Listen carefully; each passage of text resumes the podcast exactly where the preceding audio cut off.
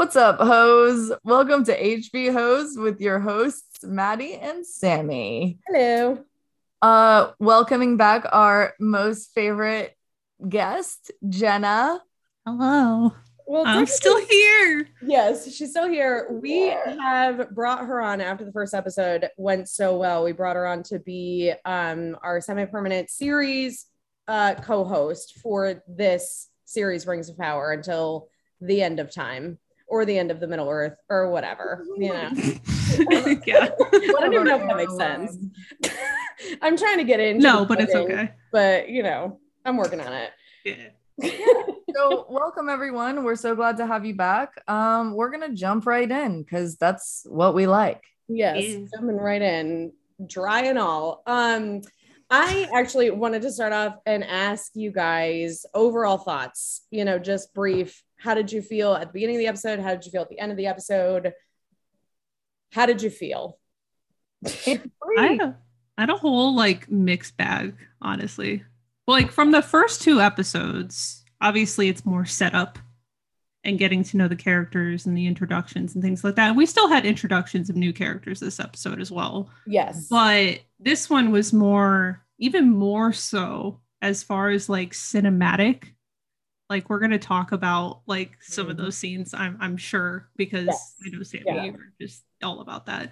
But like this is probably the first episode where I watched it at least three times, not only to just enjoy it but take notes, but just to rewatch it again because this one was significantly better to me as far as the Yes. action Yeah. and just actual story yeah. coming to fruition and starting.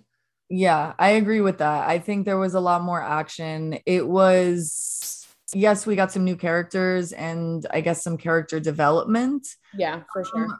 but it was like, it was very visually appetizing. Yeah. Yeah. Um, I kind of felt like there was um there were a lot of moments that I was like, they put so much detail into the cinematography and the CGI and everything that they built in this Mhm. world that it almost does it an injustice to go by it all so quickly. Like Yeah. unless you're taking stills of every shot, it like it feels like wow, what a waste because I know this is gorgeous and we're just flying by it. And I wish that there were more times, you know, that we just paused for a second on one thing um, where we just kind of like swept right by it because there was something even bigger right after it. Yeah. I Um, do think that they they'd spent a decent amount of time like on the introduction of Numenor though because like when the ships were coming through they did give the whole landscape aerial view and then as the ships are Oh. coming into the port you see the up close of the statues and you know I think it, it was gorgeous. It, like, it was, it was amazing. That's specifically what I was talking about. And I think that it was so beautiful that we didn't get enough time with it. Like I'm I was searching through Twitter. I'm just like, I just want to see pictures of this because it was so pretty and there was so much going on. There was so much detail that I'm like, I even though we spent a good amount of time and there was a good chunk of the episode really showing all of that detail, it still wasn't enough for me because I've never seen a show to this magnitude of like CGI detail. Um, so yeah, this is really just like a first. It's really like a blockbusting kind of thing. Like this is the new thing. This is what shows are going to have to live up to going forward if they really want to like wow, you know, the audience. Yeah. Um, so yeah, no, I agree with both you guys. I think it was great. Um, I was really excited to meet new characters. I think the character development was wonderful. I was really happy to see them in some more like dramatic scenes and and action scenes and that kind of play out. I was, you know, we're simultaneously watching House of the Dragon, so I'm like, and we just got a really big episode three with that series. So I'm like, Yeah. okay, I need something. I'm starving for action and you know, so yeah, this episode definitely uh pulled through.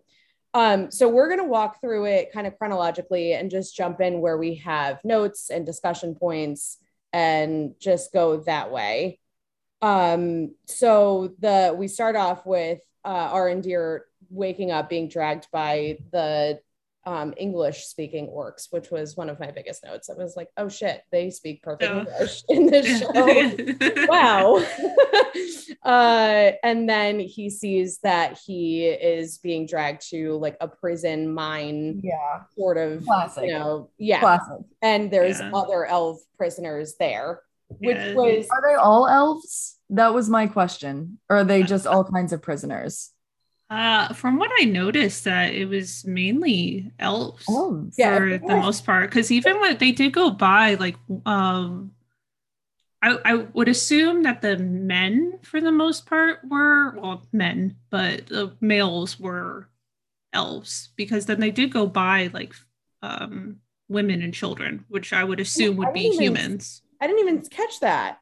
Yeah. There were women and children there. Huh. Yeah, because uh, I, I would think because with the last episode when they um when Bronwyn and Arondir went to the village and realized that there were no bodies left over, I would assume any survivors of those villages that they've been Were, were taken. were taken, those are Yeah. prisoners as well. But as far as the ones actually like working, like doing the hard labor part of it, I believe elves. All Yeah. elves. Yeah, that's all I noticed was male elves that were digging and all of that. And then we we I don't know if at this point in the episode we know that they're in the Southlands, but we do know eventually that the Southlands were mostly inhabited by humans. So it would make sense of why they would also have human captives. Yeah. Um, yeah, so that we start off with that and then kind of immediately go to Galadriel and Halbrand on the ship sailing to what we find out is Numenor, and they're with um Isendil. Is that? Elendil. Elendil. Jesus Christ. Elendil. I'm having a hard time, guys. Look at the names. Like, like I just learned all the characters that we were introduced in episode one and two, and now we have a whole new lot. yeah. Well, a lot of them sound the same too. The- Oh, they end with yeah. same like start with same letters, end with same letters. Uh, yeah, yeah, yeah. It's a lot like the Targaryens and the Oh, yeah. And it's all very similar. I'm just like, Yeah. It- you know, it. I'm like, they should really start releasing these two shows like on opposite sides of the year, like you know, September through you know November, and then the other one like February to April. But just so we can get a grip because this is a lot. Um, okay, so he comes out. He's the captain of the ship, and um, basically is is taking them to Numenor. Galadriel is asking, you know, where are we going? He's not really telling them, and he, uh, I don't know if this is when we go to a flashback of Isendil, right? And or I, I could couldn't tell if it was a flashback or not of the sea cadets on the shore, and you know the their. I think it was kind of hap- it was happening at the at the same oh, time. so they were on the ship with them. I believe so. Okay. Um, maybe I'm not the best narrator for today's podcast. I already, I'm just. was a lot of like scene cuts, like going going back and forth between like a lot of the same like same characters, Right. especially in the in the beginning. Uh, yeah, yeah, definitely. I um actually for a second thought that uh, it was a flashback of Isendil younger, and that what we now know is Isildur. I thought that was him younger for like Mhm. 15 minutes until I heard someone actually say his name, and I was like, "Oh shit, different Yeah. dude, totally different dude entirely." So, so that really is was one of the big things that um you know that happened is we are introduced to young Isildur who ends up being such a power player. I know. I know. Is such a power player in the Lord of the Rings uh franchise films Yeah. and the story. Well, yeah. So it's gonna go like further into the episode because um, Isildur is uh Elendil's son. That's yeah. So, that that's the whole thing with with him being they're very uh I can't remember what their like phrase is for the sea, but they're very loyal to the sea. the sea know it's like the sea knows the best, but in pretty words. Yeah, pretty prettier Yeah, words. Those he knows the way is what it is. Faster than the sea. There you go. There you Yes. go. Yeah. And I know Yeah. that because restaurant work. Uh, don't ask me how that relates, but you- the girls that get it get it. They get it. Um, Yes, we are here for you, restaurant hoes. We Yes. understand.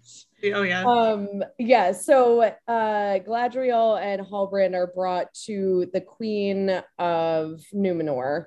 And Numenor, um, maybe let's do like a quick history lesson um to round it out. They kind of go over it in context, but Numenor was a was originally, and Jenna, Jenna, please jump in, but um originally the elves helped create that kingdom because the humans that were there were friends with the elves and helped the elves fight uh more Morgoth. Yes okay Yes. Mordor or Morgoth and there's Mordor Uh, you know it's I just you know, Mordor's the place. Yes. yes yep yep yep I always get them confused yeah uh, so Numenor is this like incredible city, and that was one of the big. That was what we were both all just talking about um, a couple minutes ago. The introduction into that. Galadriel immediately knows where they are when they're sailing into it with all of the um, the sculptures and everything off the cliffs, and just that was so great. yeah, it was gorgeous. Um, but is there anything else? So what was really interesting because like in my notes, having little knowledge of like the lore and the actual books and the story behind all of it was, you know, why is Numenor not really mentioned in any of the movies and what happened, you know, because we know eventually that the queen is not really she's like okay Galadriel you're an elf bitch fuck you you know like like we're gonna keep you in the palace and Halbrand's cool because he's a human but um you know I don't do you know anything about like the history or like what happened I think that's one of the biggest questions of the non-lore uh Well, Numenor was eventually uh destroyed. So that's I legend yeah. so, so that's why we don't see it in the the regular Lord of the Rings movies. But obviously there are some descendants of Numenorians because uh, I think I mentioned last uh, episode that Aragorn, who's obviously one of the main characters, that he is um, part he's part Numenorian, so that's Yeah. why he was able to. Li- so there are descendants of those people. It's just the island itself through all of this second age um pretty much everything that this entire like series is going to go over is pretty much going going to be like the downfall of Numenor. Mm. yeah okay well that's And then the other thing too to to mention is that um the queen Muriel she is uh, acting queen. Her father the king is still alive, which later on in the episode very briefly she does like contact her father and say the bitch is here. yes yeah. yeah So she she's like acting like queen, making decisions, but really she still does have her father above her. gotcha kind of like the dwarf that we met Yes. in episode Yeah. Dur- yeah, Durin's like father is still there. Yeah. Yep. Um, I realized that I'm reading through the scenes and I completely skipped the introduction to the queen and went immediately to Isildur's. Uh, That's fine. Isildur. That's fine. so I was all of that. um, I think I was most excited about that. But yeah. Yeah. so let's let's go back. So Galadriel and Halbrand, they're going. Um, you know, they go to Numenor. Just spoke about that, and then they meet the queen. You just uh, talked about the queen. Muriel is her name. Um, and then we kind of get some context that elves aren't necessarily friends anymore, and etc. And then we get um, uh, Ellen Deal. Mhm. You're doing it. You're getting there. Oh, I'm really hard time, guys. I'm so sorry. You're good. I'm looking at, like, a, they're hard names, man, to remember. um yeah so then we get uh ellen deal on the ships and we actually meet uh young isildur Yes. and now we can open the curtain to him because Uh, I'm so, I'm so excited. yeah i'm i'm so excited for his his character because for those of you who who don't know Me. um and Maddie, um if you have watched the lord of the rings movies in the beginning of Lord of the Rings, there's a scene of uh, a certain man cutting the fingers off of Sauron uh, to get the ring. That is Isildur, and we're seeing him as a child right now, which is like I'm so excited for. Like I, I just I love his character. And, oh my god, jog our memories. Like I've seen all the movies, but like yeah. So so basically in like the the the war essentially because again this whole series is is Sauron and the forging of the rings and everything. Um, but yeah, the the scene in the the Lord of the Rings, the movie is it's like the one ring that Frodo eventually like um, you know gets mm-hmm. uh, is on Sauron's hand, and Isildur is the one who um, cuts that ring off of Sauron's hand. And the ring, um, he is the one who's corrupted in the beginning, who re- refuses to destroy the ring. Wait. Um, and he was killed. He was later killed by the orcs, um, and the ring was lost for thousands of years. Okay. Well, you just made something click in my mind. I guess we'll get there. I don't know mm-hmm. in the scenes, but I'm sure we will. Yeah. so thank you for that connection. Yes. Um, okay. So uh, I think now should be a good time to say this episode contains spoilers. if you have not seen the original Lord of the Rings movies. Well, we just Sauron's still alive. I know, I know. Honestly, yeah, we'll put that in the description. Um, I have fucking know. They fucking know. Yeah, Sauron's still alive. Galadriel doesn't kill him. Yeah, these, these, episodes are called discussions for a reason. They're named yeah. after the episode, and then they say discussion. So, like, please, anybody that doesn't know that, I have a friend that listened just to listen. She's like, Oh, I'm interested in this show. I haven't watched it yet, but I'm going to listen. And then she says to me after finishing the entire episode, she's like, You should probably put like a spoiler alert in the beginning of your episode. I was going to do that this time, completely forgot. So now's a good time. I just thought we were talking about the movies, but um, this might be, may or may not be a book spoiler alert, but wasn't um, uh, Isildur, wasn't he the one that was supposed to? He was supposed to get rid of the ring, yes. and then he chose not to. Yeah, because uh, I mean, essentially, that's the the power of the the the ring and being drawn towards the power that it has in the in the darkness. Um, yes. uh, in a way, it's a it's always been thought of that like the ring has it, it, like it's almost it's its own being like it's almost alive and it wants to survive. So it corrupts the people that it's most near because it doesn't want to be destroyed. So if it can corrupt anybody that it comes into contact with that person is going to do everything that they can to protect it. Yeah. So is there like a specific reason why humans and hobbits were always in charge of this ring or like why well, didn't elves I mean, it's not so it's not so much that it it's just how the ring happened to come about going from path person to person. Like, yeah, it's path. Um, question mm-hmm. how fucking fast would you fold if this ring was calling out? Oh, I'd fucking fold. I turn into a fucking ringwraith like instantly. I would fucking fold like I'd fold instantly.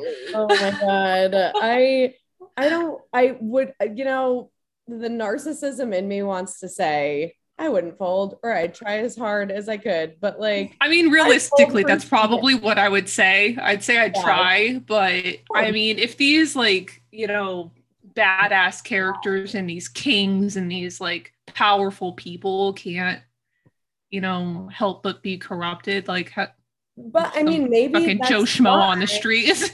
but like, have you ever thought maybe that's why? Like, it's the it's the maybe it's the powerful people that shouldn't have it. Like, it, no, it, yeah. I mean, that's that's really what it is. Yeah. But, I mean, that's essentially like it why knows. Frodo, the the Joe Schmo, like had it, you know, yeah. and like because he had never known privilege in his life and maybe that was what but he was tempted many a time. Oh he put it he put it on a few times.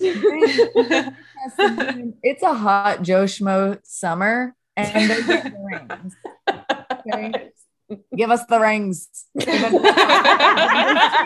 a reference oh my the Charlie, the Charlie's Angels. I can't give us our rings. I can't. Oh, no. Oh my god, that's Oh, really gosh. great. Um, so yeah, no, we would all be tempted. Anybody Uh. otherwise is a goddamn liar. Mm-hmm. So, um, okay, so let's let's bring it back. So we have Yeah. Isildur. We kind of know where he is. It's gonna be really fucking interesting knowing where he's going and what Mhm. led up to that. I think that that's what I'm most excited for about this, like Yeah. this series, is seeing that character development because we only really know him from a certain time and Mhm. you know no real backstory like we know about his family and where he's from but we don't really we've never really seen him so like and he's already showing you know later on in the episode he's already showing some kind of like rebellious traits and Mhm. you know things like that so i'm really interested to see how he develops and what actually like unfolds with him and his decision making Yeah, because they, they already like show, like you said, a lot of you know not not so much his downfalls, but his rebellious side. But they also did uh, again. We're skipping way way ahead to the the scene where he's talking with his dad and his sister, yep and he convinces his sister to apply it. He has good in him, just like everybody else. And I that's I think what they're going to play a lot on is his his battle back and forth being a good son, a father, or, or, or like you know, being a good son to his father, being a good brother, like all this other. The ring always finds men, and that's for. Well, do you think we would have this story if a woman had it? I'm good, dude. Got it. Uh, I'm- Yeah, well, I mean, maybe that is a metaphor. Maybe Tolkien knew what he was doing. He knew what he was saying. Although, we do have Nori though, so I'm interested to see how this all ties in. Maybe Yeah. So, sorry, Maybe. go ahead, Maddie. Yeah, yeah. yeah. Well, I I mean, say I don't know. Yeah, it is going to be interesting to see how all the storylines kind of connect going forward. Um, but I have, I yeah, I'm really excited to talk about Nori. But let's get through this. Yes. couple like interim. Um, okay, so we have the Queen, the Queen Regent. Mariel is is speaking with Ellen Deal about the origin of his name, and his loyalties, etc. We're back in like the hall where they're getting kind of scolded and and she asks him um well actually Galadriel's not there with him it's just the queen and yeah because this is because this is Oh, no. after uh halbrand and galadriel leave and another like small thing too is that um when i loved how halbrand walked up to um elendil and was able to pickpocket uh galadriel's dagger back for Yes. her and give it and give it back to her Uh, yeah um, so that was something that I noticed and I'm like okay this man is a little thiefy thiefer like he's Yeah. just he I oh and we see we see that later too yeah he's Oh, yeah. he's a he's a swiper no swiping. Yeah definitely. He like a motherfucker this man. Yeah. um i and i think that he just does it just to, to see if he can do it. Like i think that that's it's really more of like a thrill i feel like. I don't think he's doing it for survival or anything. Um but yeah well that that part no but definitely like through the episode uh, uh going on like last pods um theories and stuff he's he has other motives for being in numenor definitely yeah so um so yeah he originally steals galadriel's dagger right Mhm. Yes Yeah. and then, and then uh captain oh captain steals it and then he steals it he back gets it back yeah and gets then it back. gives it to Galadriel. So, um, you know, is there? I don't know if any of that was like an ulterior motive because why steal it from her just to steal it back from somebody else to give it back to her? Like, I'm like, uh, or just like it win her trust yeah. Well, that's just to, saying, to, to use her later on Probably. yeah, exactly. Like, are the is it altruistic or is there an ulterior something at play? Um, so that was kind of my question about that, but. Basically, we're at the point where the queen and um, Ellen Deal are in, you know, a room together. She doesn't know who he is. He's introducing himself to her, and, and she is asking him specifically about his name and his origin and he says oh my my name is like the looker of the stars or you know something along the lines of a stargazer and then she's like that's not the only meaning and then he says okay it also Oh, elf, elf friend. yeah um because he is from a long line of elf friends um so was she's the kind outer of language that they referenced. yeah, he does speak Elvish as well too Yeah. later on. So Yep. So um so that is kind of where we come to and then I don't yeah, and the remember- queen basically sends him on this thing like, hey, you know, keep track of the elf. Like, I know she's probably up to no good. Why is she here? Because really, Galadriel's not supposed to be there. Well, right. And- And she did grill him about that too. Like, why did you bring it here after it's been banned? And I do love Yeah. what he said. He was like, I just, you know, she came to me in the sea. It- like, I don't know. He's just like, what's that song about the sea? Brandy. Well, it's very, it's very much bringing back the whole thing that I said about the their loyalty to the sea. That you know everything Yes. about the sea is a meaning. well yeah no uh, so that song Brandy yeah. uh it's I think it actually might be it's like Brandy you're a fine girl a Yeah, you good one. wife you will be but my life, my love, and my life. Yeah, that's the one. okay, we have two Charlie's Angels references on the board right now. Oh my god, I forgot it was Uh, actually yeah, you just had you just had them all in your head when you Sorry, were writing your unintentional. notes. Yeah. We're happy about it. it's the subconscious. You know, we love fucking we love Charlie and the Angels. Um yes, that's that's I think both of those are in the same exact movie. Actually, they're in Charlie's Angels Full Throttle. Fuck. It starts off with Brandy and ends with "Give us our rings."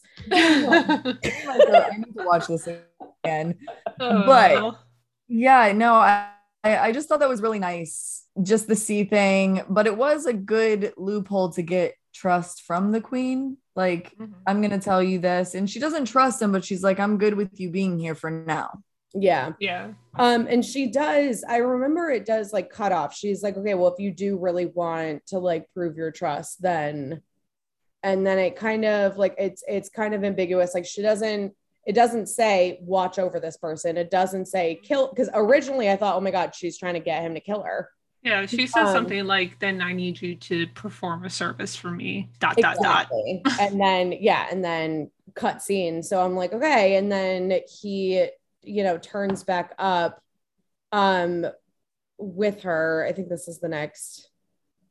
Yeah, he ends up following her around because like she obviously is looking for a way to get out of there because one, she knows she's not welcome, and two, Numenor is far from where she wants to be, 100%. like looking for Sauron and, Exactly. and being on her her journey. Yep, exactly. So um actually the next scene is we are back to the Southlands.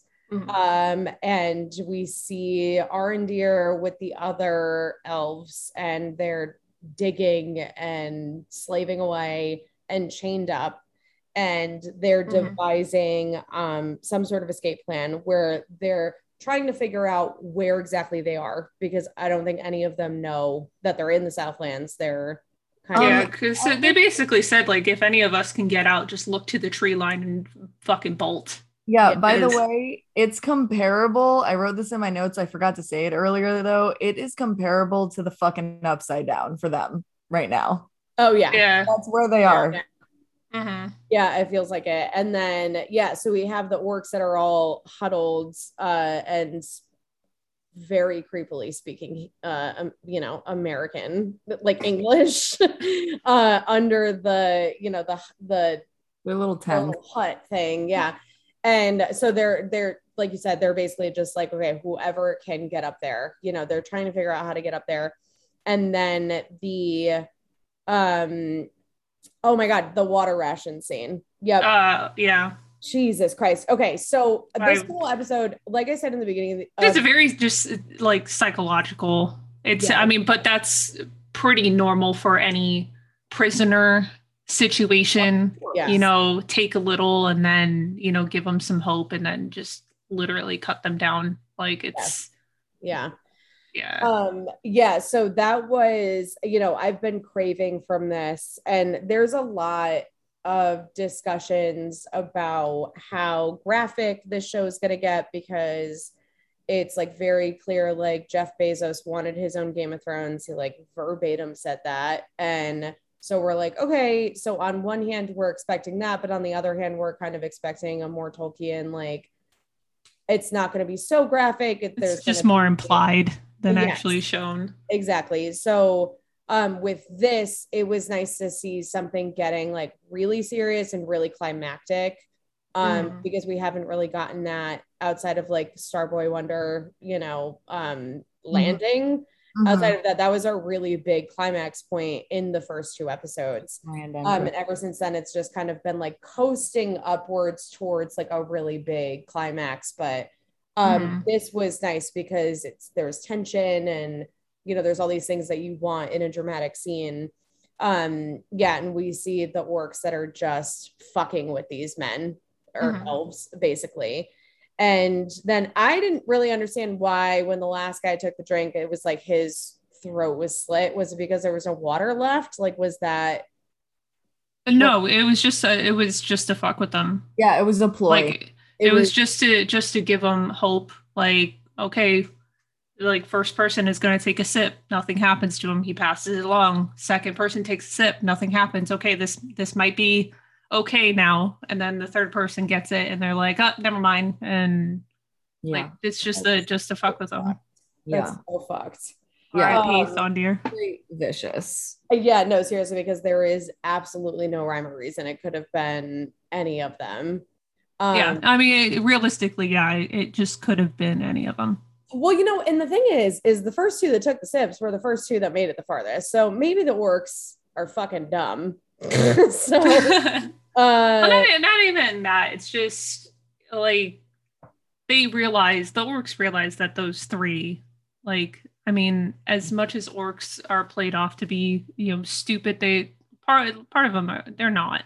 you know, they know they know the strength of elves. They know how elves are. That they are, you know, they're they're gonna try to do something. yeah, um and then especially when they get to that that impasse because the the tree is there um Yeah. because that was the whole like starting or the pausing of what made the orcs take notice that they stopped and just talking about the tree was there first and of Mhm. course the elves connection with nature and, and things like that. And it's just it's also very um i guess it's like poetic in a way that you know because obviously they weren't willing to cut down the tree um and dig around it and put in more work to dig around it. Yeah, and at the end, obviously, after seeing, you know, Throndir get his throat cut, he's just like, okay, like I'll cut down the tree then. Like Mhm. yeah. what yeah. I have to do. Yeah. Yeah. And that, I mean, it was kind of shitty to watch that, you know, because it's like, you know, that that was a huge struggle. It's kind of like, something before Also, he- like a moral thing too, because it's something that he just morally didn't want to do either. yeah, he said something before he cut down the tree. Like I obviously in Elvish, I went to look it up, but I couldn't find it. Anine scene. I don't know if maybe you looked it up, Uh, Jenna. I, I couldn't find anything on it either. yeah, yeah, I tried, I found I found a couple people that were like trying to figure out what it was, but nobody really had an answer. it sounded like kind of like a prayer. Like, yeah, like I'm so sorry, but I have Yeah, to do this. you- like you yeah. have to do it. Well, yeah. So, I mean, we've learned, like, we know a lot about like Native Americans and, you know, they used to pray and do a ritual and things like, not all of them, but, you know, Mhm. some. Well, however- for for anything, if they if they had to use something in nature to benefit themselves, it was a sacrifice that they were thankful for. exactly. You know, and it Well, didn't matter if it was a tree or a plant or an animal. It's Yeah. whatever it is in nature. It's it's giving them something, so Yeah, they are thankful for it. That's exactly right. So that that's what it read to me was like, you know, he was uh, kind of just it was almost like an I'm sorry and a like a prayer because obviously at some point in in elves lifetimes they've had to do something where they're sacrificing some sort of nature or animal or other being. So I think that it was more of like a it sounded like a prayer to me. Like it sounded Yeah. like a, just like a quick give thanks. I'm sorry. You know, I appreciate this. Yeah. Um, so he uh, open this back up. okay, so then we go right from that to um, Elendil and Galadriel, and yeah, and um, him finding her because she's like, I'm, I'm about to hop on this little dinghy boat and Yes. just sail out to sea myself. yeah, exactly. And he he's like, uh, I wouldn't do that, and she's like, I'm gonna fucking do that. Yeah. So, um uh, yeah and then he basically is just like i have some somewhere better follow me. And he said i'm gonna ride somewhere. And then she's like ride? And you know her little elvish ears perk up because obviously a bitch loves a horse. So Elves. loves a horse. And i had a flashback moment of watching lord of the rings uh the second movie the two towers twin two, two towers? Two towers, yeah. yes okay jesus i'm just making sure that i'm getting this right for everybody that's listening. Um and gandalf's white horse and she was on the prettiest white horse and it just it's this gorgeous beach scene of them coasting on and she's having the time of her life and it's the only time we've ever seen her smile in the show thus far. Um and they're going to the hall of lore. Mhm. Yes Yes, hall of it's- lore Mhm. Yeah, so it's basically just all the scriptures and any notable sigil marking history, anything in It's like a library. ever. Yeah, basically a library. Yeah.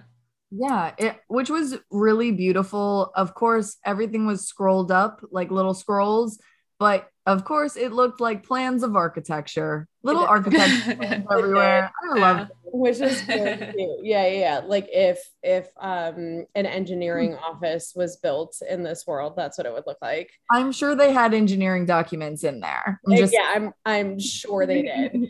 Yeah. So um and then we realized through just their quick conversation in the beginning that um it was uh Elrond's brother that built that place. Mhm. Um yeah, Elros. Yeah. yes yeah so she you know they they're looking up at a portrait and i actually watched this episode with my dad who was visiting over the weekend and he was like i'm trying to write notes at the same time and he kept grabbing the remote and pausing it and be like you're missing it oh no. So um yeah that was something that he noted to pause was that elros was the one that actually built hall of lore and Mhm. that immediately built some sort of camaraderie between Galadriel and um, Elendil. Well, also puts in perspective for Elendil that yeah, she is that old that she Yeah. personally like knows. this, you know. Yeah, yeah. who- who built this thing that's now Mhm. essentially as old for and has been in my family for however. Yeah. Well, and I want to point out something too. Now that we've all just learned on this episode of our podcast that Numenor eventually is destroyed, I feel Mhm. like they do foreshadow it um in their conversation. He does say like this was almost destroyed. Mhm. Like this place was it wouldn't be here if it Yeah, wasn't for his something. father saved it. Mhm. Yeah. Yeah.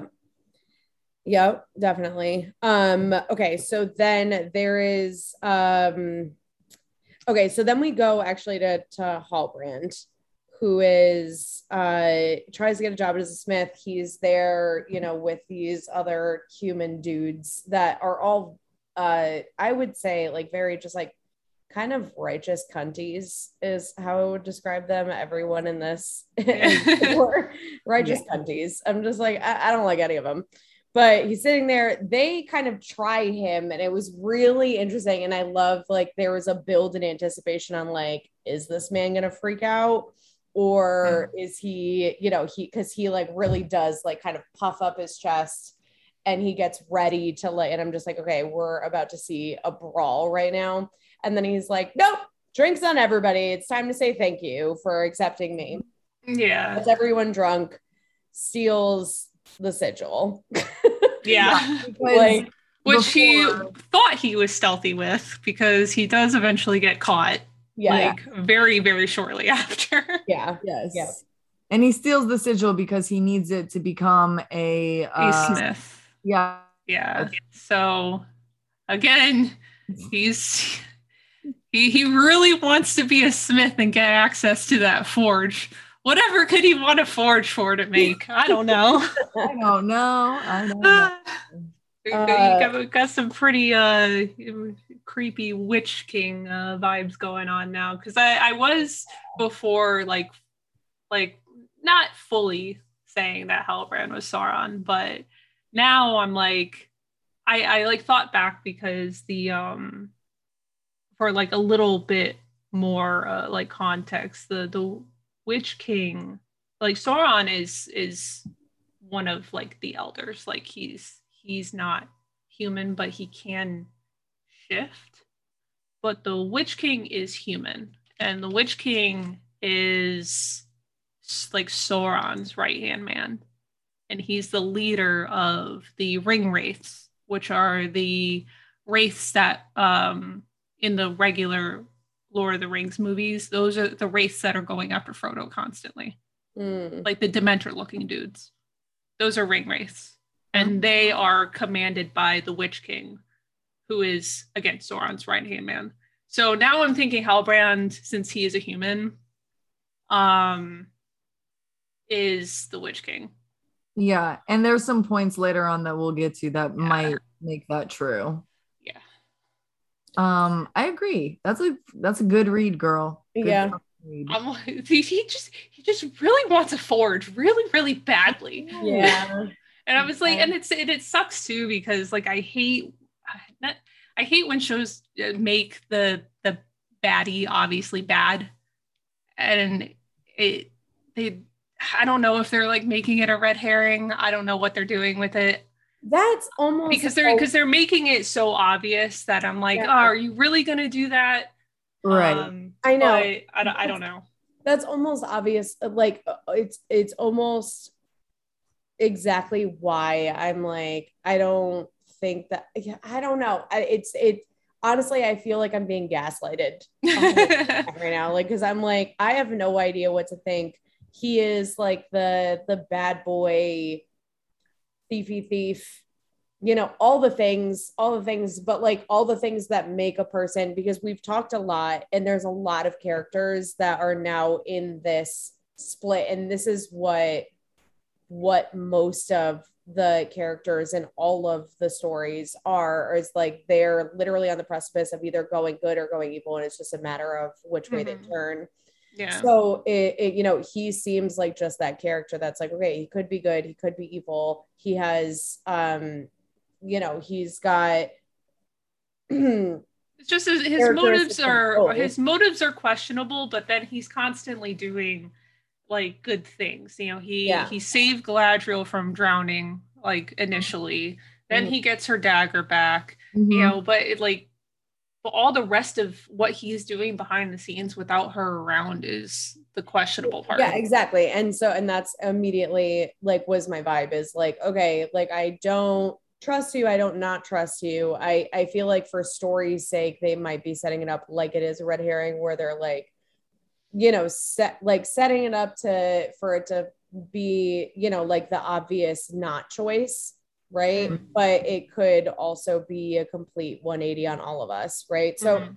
yeah so it, it's it's going to be really interesting seeing how that plays out um uh, you know eventually we get to more of a development with him um but i am actually so okay so i wanted to talk about this so he steals um he steals the sigil Mhm. and he thinks that he got away from it eh, or got away with it and this is what I, what I was saying about um, I literally turned to my dad and I was like I want because they the the dudes that he stole it from that he tried to get really drunk at the bar and think that they wouldn't notice and he's smirking on his way back to his little room Yeah, he like flicks it up and he catches it like he, Yeah, like so- smug, like he like really he really like a- did something. yeah like a Yeah. total douchebag Um, total douchebag.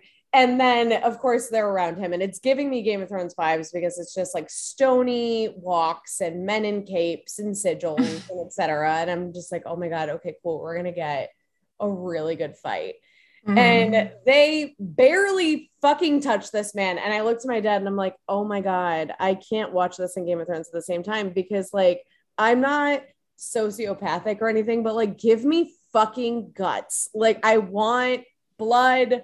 I want realism. Like, if you're really, and then he I'm starts thinking about Sammy, I'm sorry to tell you this, but you are not going to get Daemon and Crabfeeder vibes from that fight, ma'am. Yeah. I know. I know. I wasn't, it just felt very like even the fighting itself, like in the very beginning, felt like I could tell that you didn't actually hit him whatsoever. You know, I'm just like, okay, you spent a lot of money, spend some money on the fighting, make it more realistic. But then um, there's a point where Halbrand starts beating the shit out of all of them and Mhm. snaps the guy's. I was gonna say, Yeah. let me and just I was like, there it is. There it is. That's what I wanted. my fucking notes because I always forget his name, so I just call him Shit Boy.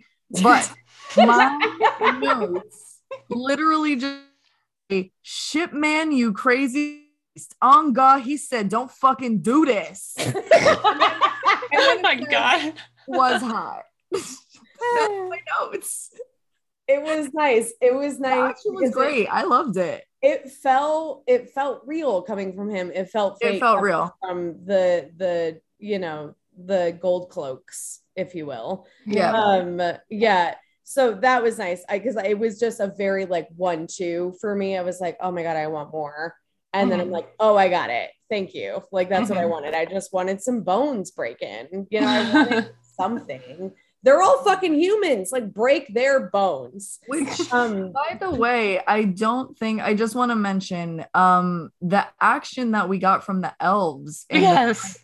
Yeah. I, I'm so mad that we just skipped over that because honestly, I mean, we, well, that's it. That's it. The actual like fight fight is like towards the end though. So yeah, yeah, yeah. We Yeah, didn't skip it. but oh, oh, okay. I thought we p- passed it. Just Yeah, kidding. no, No, that's the last. Kind of like scene by scene, and they're jumping around. I you know, hate when scene they do by- that. Yeah, yeah. So we got guys. We got the build up scene from the elves, but then the actual scene, uh, you know, with the action comes at the very end. Okay, sorry everyone. Yeah. I'm just that fucking excited. It was No, it was good. Great, no, it was great. I can't wait to talk about it. Um, okay, all right. So what I actually can't wait to talk about is fucking Harfoots, which is what we're coming up to next. Um, God damn it, I love these Harfoots. They are the cutest fucking things ever. the way that they we don't actually see this until a little bit later, but just just very quick the way that they camo themselves like they're getting ready for their migration they have like uh you know I thought they were having a festival. That's how yeah, lively- they- it's like they, they it's like getting ready for their because they're going to I think it's the the Grove I think The is their Grove, yeah. next like Yes. area, but they do it's almost like they do this festival uh thing like in it's like a preparation. remembrance. it's like a Yeah. you know, like, like what we're grateful for. Let's eat some food. Let's you know enjoy each other's company. Let's remember those that we've lost and then get ready for the migration tomorrow which i think is so nice. I'm Mhm. like okay if i could be anything obviously i'd want to be an elf but like really if i could pick a number two it would be a hobbit for sure. And hobbit is coming in close second because i think i love them so much it's like specifically the harfoots like how fucking cute they are Um, Um, I, I have one one point to make here, and it's gonna fuck up everything for you. I'm so sorry. As soon as I saw, because they kind of do like a wispy, ethereal entrance of them like getting dressed and like getting their things, I was like, it's giving the village. It's the village, like their masks. I wanted to love it so hard. 'cause I- oh oh oh in that point yes Yes. i immediately thought beetlejuice oh fuck. beetlejuice where they have the Yeah. like the long Yeah. curly- yeah yeah i was like okay is yeah, where Michael their like faces are pulled out. Yeah, I'm like, where are Michael Keaton and Winona Ryder? Like, this is definitely Beetlejuice. Um, that was it. Honestly, was kind of like, what the fuck was going on? I didn't realize that it was Hobbit. the- Like them doing that either for a second. It was like a. I thought it was like a. I was like, who are these new creatures uh species that we're being introduced to that are out here Mhm. dancing in the woods. Yeah, And- I didn't know how M Night Shyamalama Ding Dong got oh my god. Yeah so we um kind of cut to to the harfoots the cute little harfoots um getting ready for their migration.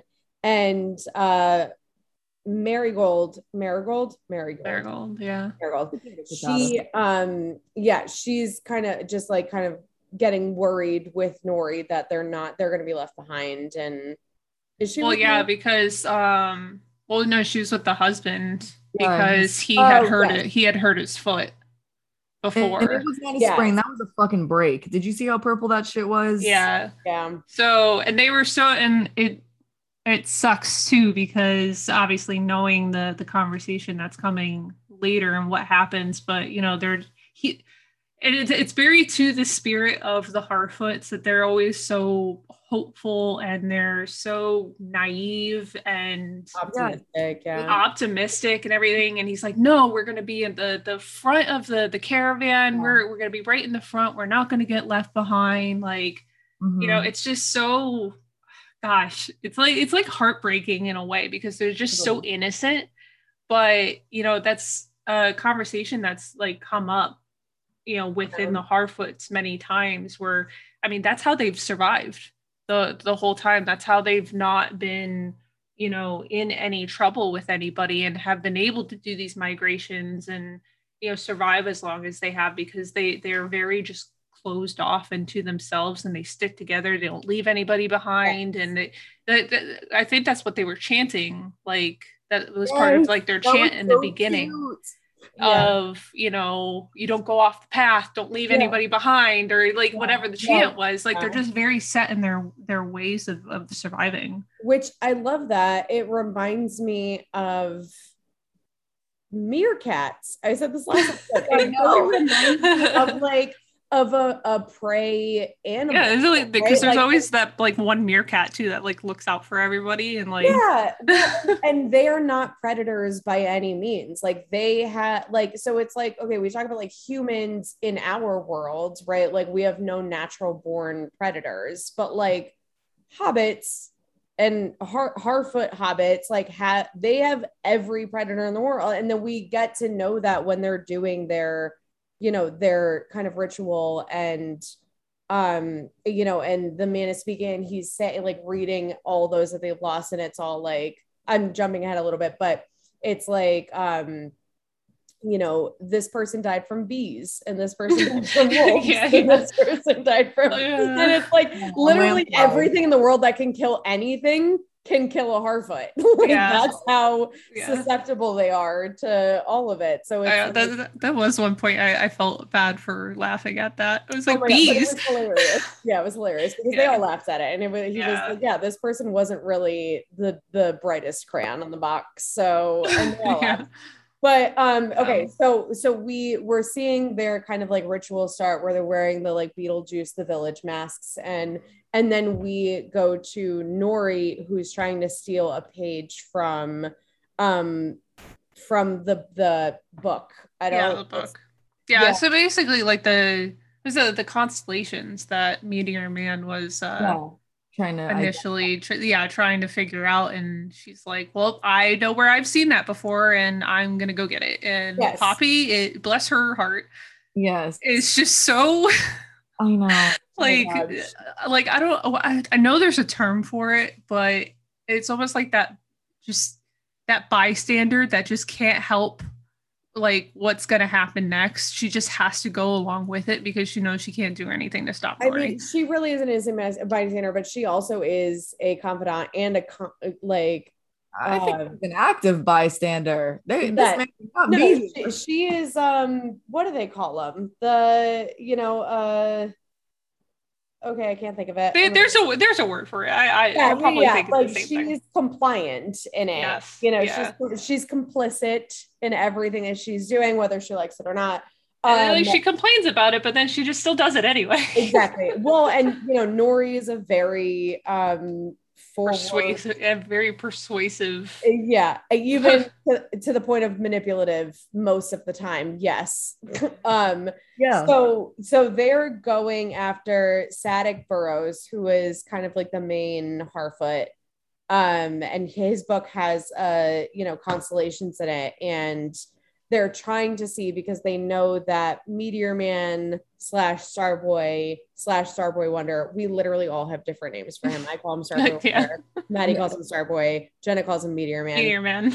um media man or meteor man starboy wonder. Um he there he's talking about the stars in the last episode.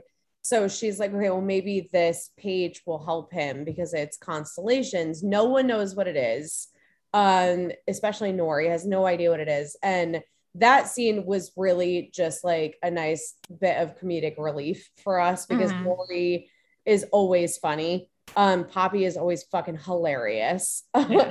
like um like i don't speak firefly like fucking hilarious yeah. um so and she's able to get the page and then Mhm. um and then then she kind of comes out and then that's when there's uh the the harfoots are speaking about everybody that, that that's died um Oh, and she's just videos. like, I just did a little mischief. I'm gonna come in here, pretend I didn't Yes. do anything. Oh, I was here the whole time. Yeah.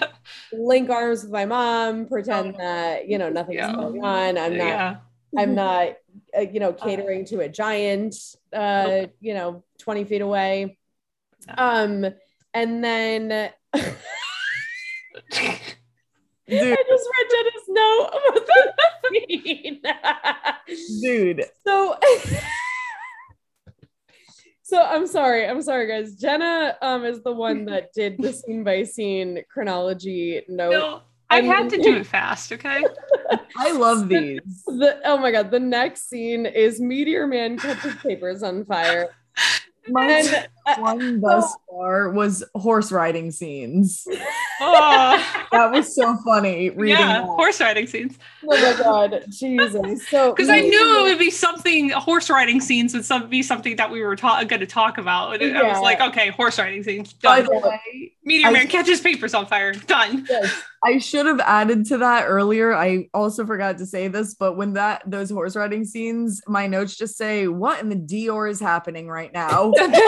it really is. Oh Fuck. my really god, is. like Adam fucking Sackler. Yes, where yes. are you?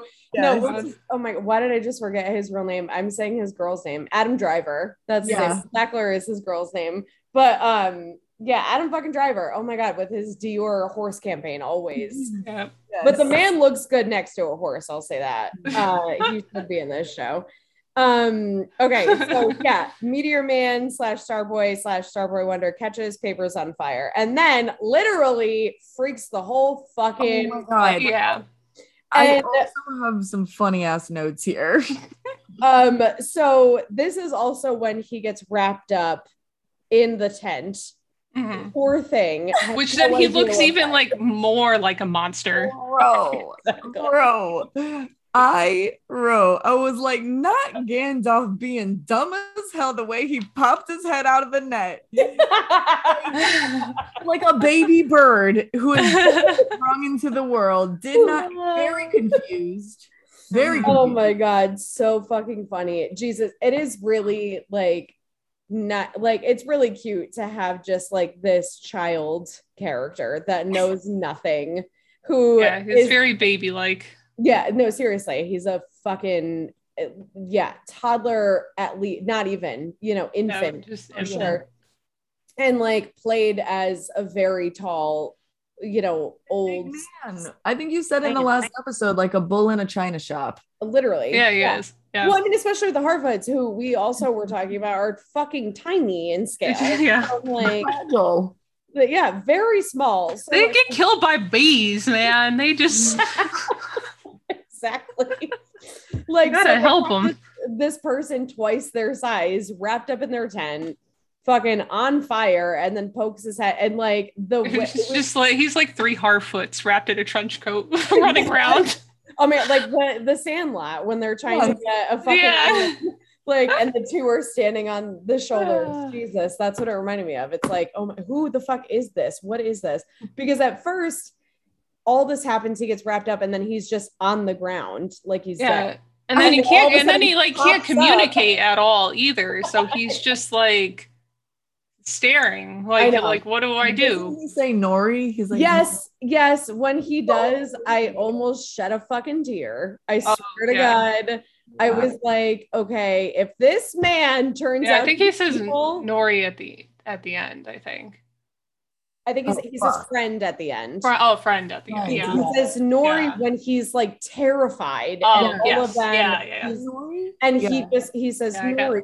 And I was like, oh, oh my god. Oh. It's only said baby's baby's first word. Yes, yeah. baby's first word. Baby's first word. Oh my god, I know. So I'm like, if this man turns out to be evil, I am fucking banishing the show. Mm-hmm. I can't do it. Like I am invested in Nori and Starboy Wonder. Like I can't. They need to be a thing. Um. Okay. All right. Before we get to Yeah. Which is the Yeah. best part. Well, about- to, to well to go back a little bit because we did skip over it oh fuck. because we went because we went straight to the Harfoots. I know you were so excited about them, so you're like, I want to talk about this. Um, we do find out that uh, Sauron sigil is not a sigil; it's a map. oh my god. Yes. Yes. Okay. I know of are exciting, It's a map of the Southlands, right? but yeah, it is a map of the Southlands. Um, and she even says it herself. She's like, "Oh wow, I'm fucking blind," because Oh, she's wait. looking at she because she's looking at it right side up the entire time, and that's how she's always been looking at it. And she's just like, "I'm an idiot." yeah. Like, of course this is a map. What Okay. the fuck? You know what, what's so weird? Who delivered that map? It was only for a split second, but my fucking notes say it. Um, enter KFC man.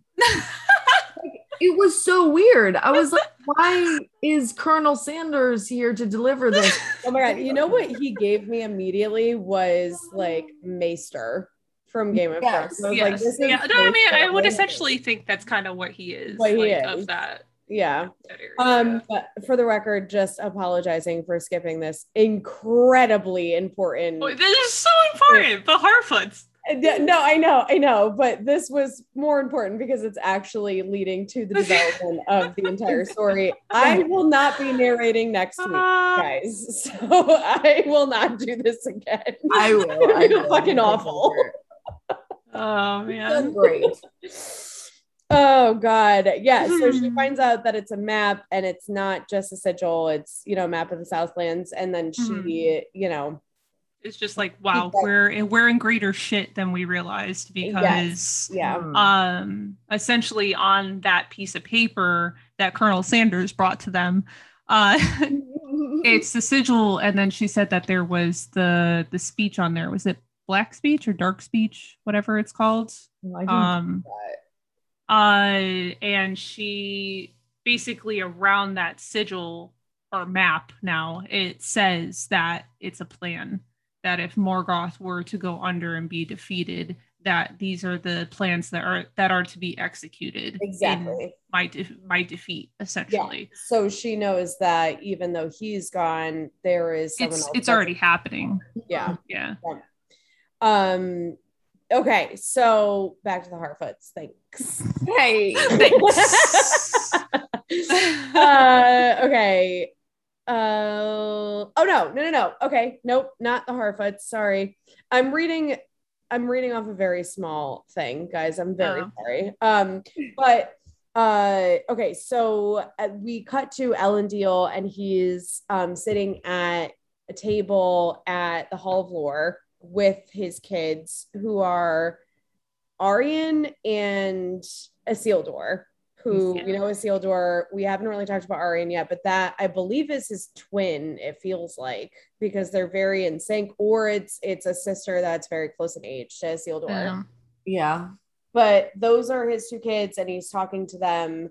Um, and he's basically telling Isildur like, you know, he they're they're you're going on the ship Yeah, basically. So he says something about like having Galadriel, like being the like having Galadriel, not having her, but having you know she was on the ship, etc. And they're all excited about it, and they're like, "Oh shit!" Like we've always heard about her. and then um we cut which like the daughter is not happy about. She's just like, why the fuck is she here? Like, cause she knows. Yeah She, was- she was not like happy when Galadriel was mentioned at all. yeah which was interesting because i'm like i wonder why Cause she fucking her brother. Sorry, this is not Game of Thrones. This is no, Oh, it's not Game of Thrones. Game of Thrones people. They're yeah. into each other so hard for me and i'm like we again jeff bezos and hbo max executives please make them different time drops next year Honestly, there's a lot going on right now yes. um uh, yeah, yeah, so so basically, it, like Elendil is just like, no, you're you're going on the seas. This is your original plan. This is what you're you're going to do. And again, we touched on it earlier about how Isildur is. This is where his not breaking point, but where he's starting to go off yeah. that path of what he's supposed to be doing and again with the also doing good deeds at the same time like being a rebel and and doing his own thing and and going off his his suited path but then also helping his sister um Yeah, which we find out in that scene she uh applies to be an apprentice at the builders uh guild. And i think at first it said that she was denied. Yes. And then um Isildur convinced her to apply again and she got yeah. it. And then even um Elendil was like, oh well, they they never take, you know, like reject. Like, yeah, there's no point of reject- applying again. Yeah. And uh oh my cat feeders are going off. Sorry guys. Um uh yeah, and then she was like, Oh, well, you know, Isildur convinced me to to reapply. And then he's like, Oh, he did like confused, like uh, you know, and then he's already gone. yeah and then he's already gone um so that was kind of the end of that scene but it's it's really just more so like of a foreshadow of like their family dynamic which i'm we're gonna get way more of yeah and and just rounding out that scene lastly you know the reason that Elendil is even talking to his son about going on this like boat tour is because uh Isildur presents the case that he wants to go on a different tour like his own Mhm. mission which we know I don't think we mentioned this in the scene that we meet him in we do hear a woman's voice call out to him which I was like oh what Oh, yeah. silent shit Mhm. but Wait, what was that it's like early it was brief It was like earlier in the, the episode. yeah it was really really brief but now I that i know more forgets. about his character in the movies i'm like oh now i know what was calling to him Hmm. So that's why he wants to go on his own thing and oh I yeah don't- great point great point. his motives are all over they're getting all fucked right now and I his mean, dad you- knows yeah, no, you think about it. We have, a, like I said, we have a lot of characters that are on like the precipice of either good or bad. And then he is also, I mean, what seems to be a very teenage boy. Yeah. So- well, and it's also something that's very uh, common for um, boys his age to go through because it's a sea trial, and he's going to be going through it with pretty much everybody else that he's already been on the the ships with. So yeah they all seemed like seniors i was like cool y'all are 18 y'all are about Yeah. to graduate Uh, yeah, it kind of Honestly. reminds me of like basic training almost like in the military, where it's like, okay, like you did all, you know, you did like your apprenticeship, so to speak. And like now it's like you, you know, you have to do your tests and you know so yeah it's a it's like it's a stressful time and it's easy for somebody that's so straight and narrow to just be like okay yeah i'm gonna follow in these. But for anybody i mean we see it with nori too. Even if it's in maybe what seems like a better way in a more you know like altruistic way with nori but she's still essentially doing the same exact thing you mm-hmm. know is like kind of following her heart and going against what her family would have wanted mm. um, so yeah, I think that's going to be a huge theme Yeah. for this in general, this whole show and all of these characters. Yeah, I also think uh, like just the the sister as a character as well is going to give us a different perspective of how things are being run and like the perspective of um so I said it's a builders guild that she's going to be a part of. So obviously like the smithing and building and everything in this in this city is very important. Mhm. Um, and as we go through the story of how essentially it's going to be like the downfall of of Numenor, it's I think that's they kind of introduced uh, her character as a way to show a perspective inside of Numenor, other than the main characters yeah, definitely. of what's going to happen. Yeah, definitely.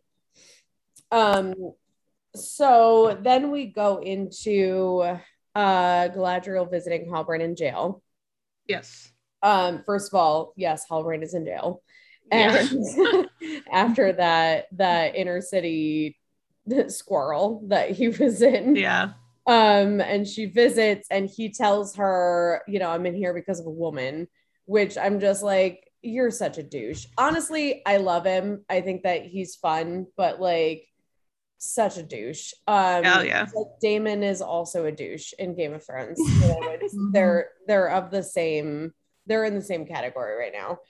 Um, and then she is basically saying she knows she knows where the sigil that he wears around his neck is from. She knows where he comes from now. She's kind of giving him his own life story, even though Um. he's like semi denying it at first, and then eventually kind of gives up on it. Yeah. She's like, you know, your your people are basically the ones that are going to stand up or have stood up against, you know, the evil, and you know, what are your people going to do when they're king? Because she refers to him as a king. Uh-huh. Uh, you know, what are you going to do? You know, uh, what's a king going to do behind you know bars, like in in a cage? And again, this is where I I don't know again if that's more of a red herring because he does mention, and again, it could be just a douchey thing that he's saying just to throw her off or just to be an ass about it. But he said that he got the necklace off of a dead man, Yeah, which Yeah. could be true. Um, true. because well the re- the reason why i think that might be true is because if he is the witch king um he could be he could have picked that off of just a human to come off mm-hmm. as this king. So what is so he's playing like a Yeah. part, a role. he's playing he's playing a role yeah essentially of like he that could be the most truthful thing that he said to galadriel thus far saying yeah i just picked this up off of a, a dead man. And That that dead man could have been the king That would be so and then he morphed into him and looks like him or i don't i don't know honestly, if y'all need Jenna to write, hit us up. Um yeah, no, I agree. I I think that that's a god, that's a good fucking theory. I like that's why I was like, I like because as soon as he said that, I was like, because again, mentioning how you know watched the episode a couple times. Like the first time, I didn't really think anything of it. You know, I kind of got Witch King vibes, but when I watched it for a second time and I caught that line again where he said that he just picked it up off of a dead man, I was like, wait, hold on. Mhm. yeah. Maybe you're telling the truth and that's what you actually did. And what and did you're he- just acting as this guy. Right. And what did he actually tell her? By the end of their conversation, he does tell her, he's like, basically, like, ancestors of my people made a deal with Morgoth or, Yeah. Morgoth, yeah. oh my God, I've been saying Morgoth with F's this whole time. Jeez, Oh, Morgoth. so sorry, everybody. The gothiest more. You should have just We'll told go me. get the through. We'll get through the names. It's it's fine. The goth gives more. I can't fucking stand it. Yeah, it all makes sense, which was dark. I mean, I love the emo culture. Like, don't get me wrong. Like, get over here. Give me I, that- I believe me. I I know. I'm I am the She's first like- person to be on evil's side every time. Like Yeah. Lord of the Rings stuff. I'm all about the ring wraiths and course. Sauron. I love Sauron. With Star Wars. I love the Sith. It's Oh. fine. I love all the villains. I'm always for them. Villains make the story though, so I Exactly, concur. yeah. Like Sam and I have talked about that a lot. Like I always end up loving antagonists because they make Hmm. me hate them so much. I'm like, oh, you're a good actor. Yeah, yeah, Yeah, the best yeah. of the best. Yep. Um, so more goth means uh, more of goth. Um, yes, yeah, more, goth. more, we need more if anyone's what if- in 2020. yeah, yeah. So that will be my use of that. That's how I will remember that instead of more door and more doors. More More- doors. More doors. hold, hold the door. Listen. Oh my god, not hold the door, Jenna. too soon. I'm, I'm, I'm that, too soon. Yeah, come on. It's too soon for me. I'm rewatching it. Oh yeah, true. Oh my god. Okay. I Yeah, really so, hope like, our he listeners does get all these references. he does lead her in in something that I think that could be really tr- like it's convincing. Mhm. You know, like I'm like, okay, yeah, like I see that, but I think, you know, what you said, I'm like, maybe that all is a draw to like steer her in the wrong direction because honestly, I'm gullible as fuck. It got me. I was like, cool, all right. Well, and that that's what would make sense of what we were talking about earlier of like him stealing her dagger and then giving it back to her, maybe giving her a level of trust within him. Like, are those is he just a thiefy thiefer and is just like does no, I think I mean he's fun? definitely I think he realizes who she is and Yeah. that if he can somehow manipulate her enough she can do things for him without her really realizing it. Well, yeah. So I mean, that's the thing, and that's the biggest question: is like, all are his intentions altruistic, or is there an ulterior motive? I mean, Yeah, that's the biggest playing at? question because we're seeing signs uh, that lead both ways. Um. So yeah, that's going to be one of the biggest things. I now that we're talking about it more because we said earlier, like, is it gonna be so obvious that a villain acts like a villain immediately? Like, is Yeah. the bad boy like, is that really gonna be the villain, or are we gonna get the, or is that unoriginal?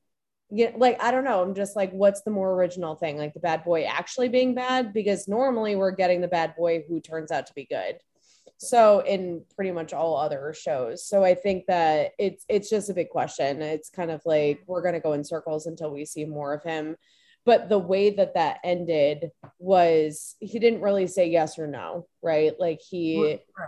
it, it kind of left open ended. She gave a good spiel, and you know, he looked convinced if he was the actual king of the Southlands, right? Like, I could see him being good though, and being petrified of making the same mistakes of his own family, you know, like wanting to put himself outside of a position of power and outside of that area.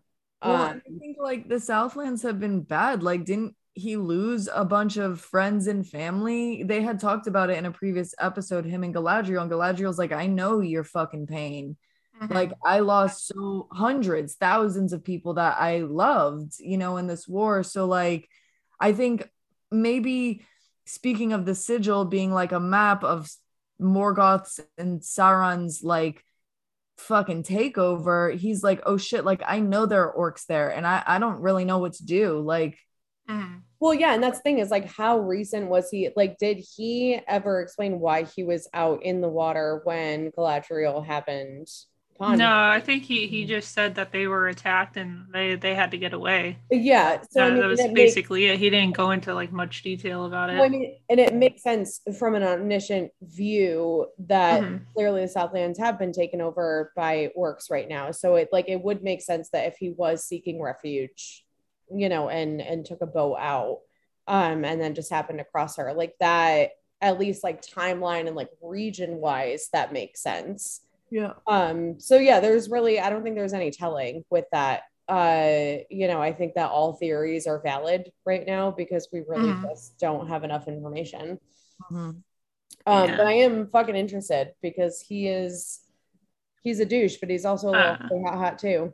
Dude, yeah, I re- I really love like I really like the ringwraiths and the Witch King. So I'm like, Yeah, so like yeah, so I'm like, uh, is this guy is this douchebag really the fucking guy? I I don't I just don't I him just his character he's really good at being his character being Yeah. that like very Yeah. arrogant also i don't know what it is and i could be wrong i hope he's he i mean i hope he is the witch king and i hope he's not but it would be really cool. I don't know if you guys caught these vibes, and I caught them in previous episodes. Like I feel like Galadriel and Ship Boy are gonna like there's gonna be some some hot steamy shit between them.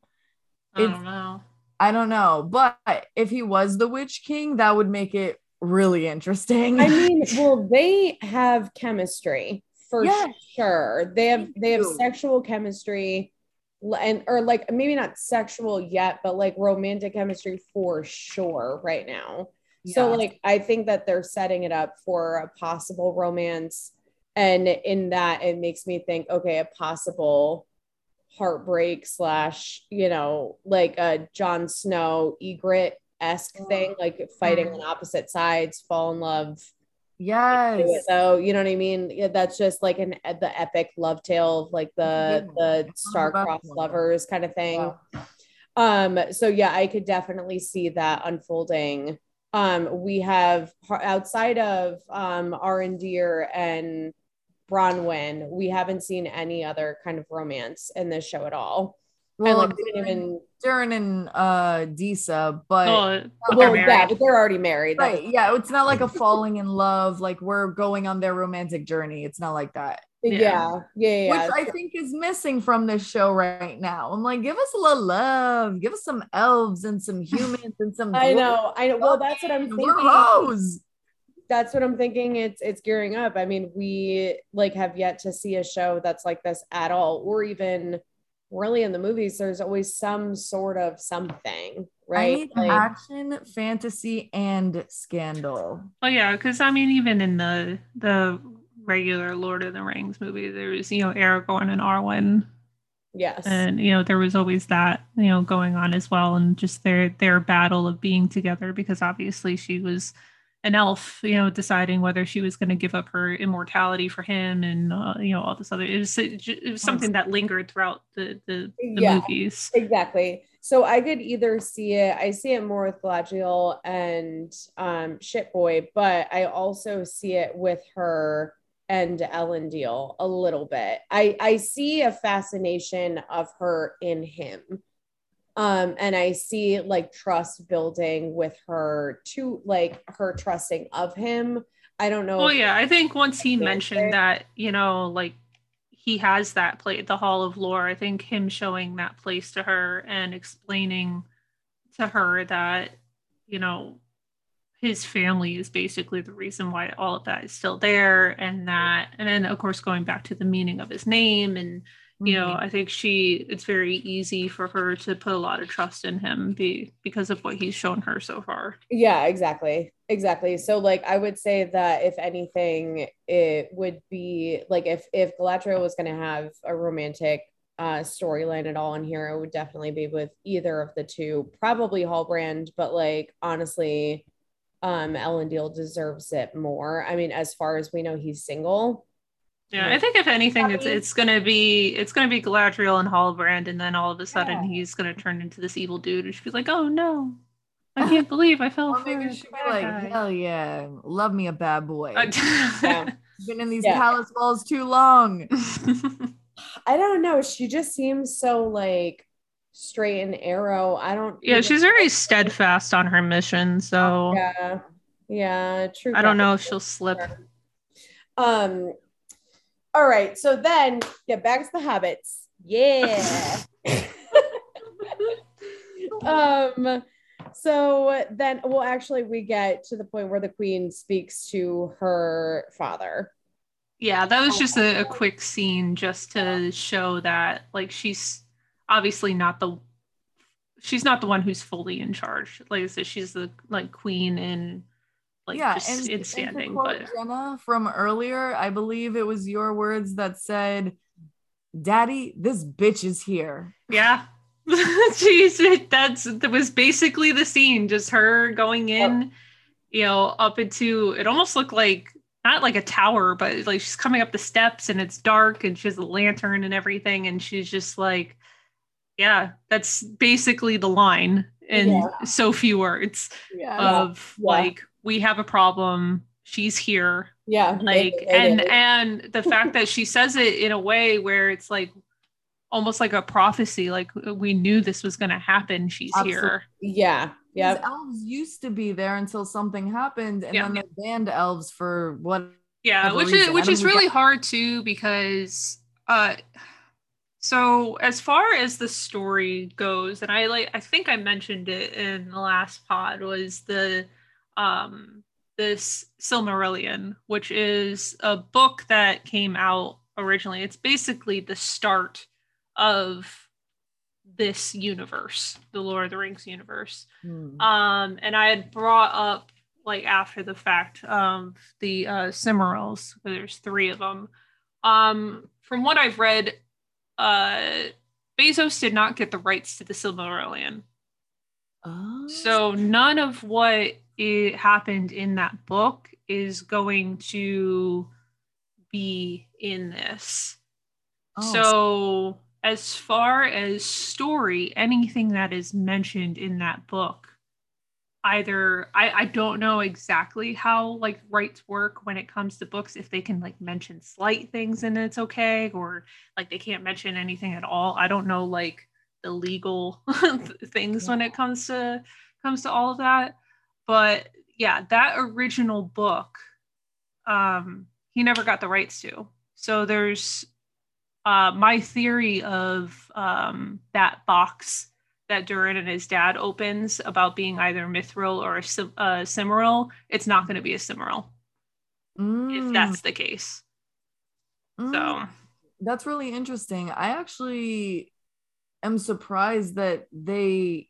I mean, I'm not surprised. It's Jeff Bezos. He's a white privileged man. Like he's gonna do what he wants. but he has enough money to get the rights for that just to keep the lore like That's- on No. like, why wouldn't you do that? Like he, I, I feel like I don't know. Maybe you can enlighten us too. Um, are people mad about this? I feel like Uh, if I was a reader, from- I'd be upset. from what I've read, a lot of people are upset about it because it's going to significantly change how this whole second age of Numenor and all of this stuff happening. It's it's going to significantly change the the plot and how things are played out because there can be no mention of the Silmarillion. Yeah. So I So have been reading the same things where I that was mentioned a lot and I didn't know what it mm-hmm. was until I looked it up and looked it's basically the cyclopedia of Lord, uh, Lord of the Rings it's like the it's like. Lord of the Rings Bible, basically. it's So- it's incredibly hard to fucking read.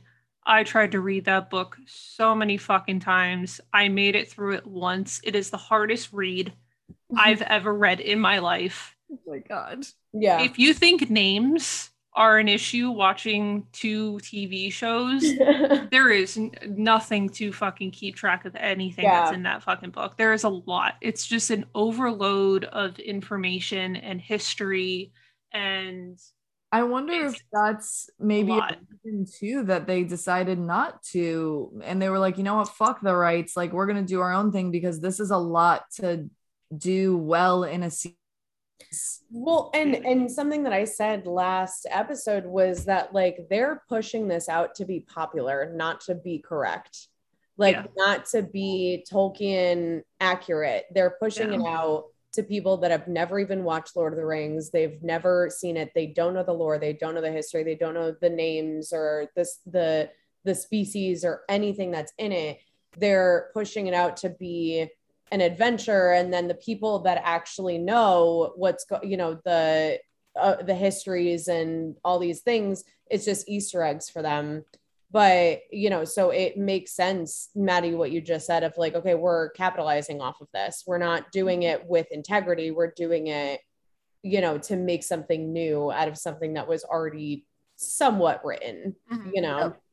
Yeah Yeah, I mean, honestly, like work smarter, not harder. Like Jeff Bezos saw an opportunity. He was like, they wrote all this shit for us already. Let's just make Galadriel fucking young and hot and a baddie. yeah and honestly i don't give jeff bezos any credit for this I, you know he's got a very smart talented team of people that sourced this idea for him you know but mm-hmm. Um nonetheless yeah he had the money to put behind it so he did it and he wanted something he wanted to compete with hbo and that's exactly what he's doing right now Yeah. Mhm. I mean, when it comes to like the story where we are now, and as far as like, like I mentioned, with that that scene with the the queen, like talking to her father and stuff, and having this prophecy of of knowing that Galadriel or just an elf, but it made it seem like Galadriel They specifically yeah. she was coming one Yeah. way or another. I- Um, even though it was never really Galadriel's intention to ever show up at Numenor. She just that's where the sea took her, like all this, you know, stuff that's put in motion. But um Not not put in motion and in the sea. That's that's fucking poetic. that's it. That, that's it. It's just fucking there, man. God. the ocean is the Uh, direct sea, baby. it- it is, man. But I mean, when it comes down to like the actual like story, I would think that they would need to dip into the Silmarillion a little bit to even Oh, explain it- like yeah. what is happening in Numenor and why there's this why the queen knew Galadriel was going to show up and I mean in or like in order to explain the downfall of like a part of a civilization like you would think that they would tell the beginning of it Well, and they did kind of a little bit. I mean, when they were in the Hall of Lore and everything, they did mention Elros and how he was the the first king of Numenor, and you know, and the fact that you know basically the Valar um like took pity on the humans essentially in their fight against Morgoth, and they were just like, "Here's this island as a gift for helping us." Like, uh, I- that that's basically in little words what the start of it but there is a lot more history that goes into it that I don't think that they can go into because of yeah. not Well, having the rights. Well, maybe their intention is to not, and it's just to kind of skim the surface and only get to the parts that are uh, the most climactic, which I think is like my biggest thing about House of Dragons right now. It's the same thing. It's like, okay, we're kind of skipping over the good, The healthy bits, and we're getting right to like the meat of it, you know? Um, yeah, Yeah, but I- I think that I think it, it it could be more of a slow burn. I, I get what you're saying. I kind of want that from LOTR right now too. I'm like, I just want, I mean, it's great. I love the action, but you're right. Like the history of Numenor, kind of understanding like these questions that I already have, like, why were the elves banned? How did you know? Like, is why is this prophetic? Like, well, and and so the big, the biggest I think they're I think they're setting that up with this scene specifically. I think Is that uh, yeah. that the queen is not hiding something, but there's just more to this. They know what's coming, Oh, and I think they're gonna go into like why she feels this way, and I think they'll touch on you know why Galadriel is essentially shunned and disliked there. I think Yeah. they'll go into it, but for as as far as Lord of the Rings fans and what they're probably wanting from it, I don't think we're gonna get it.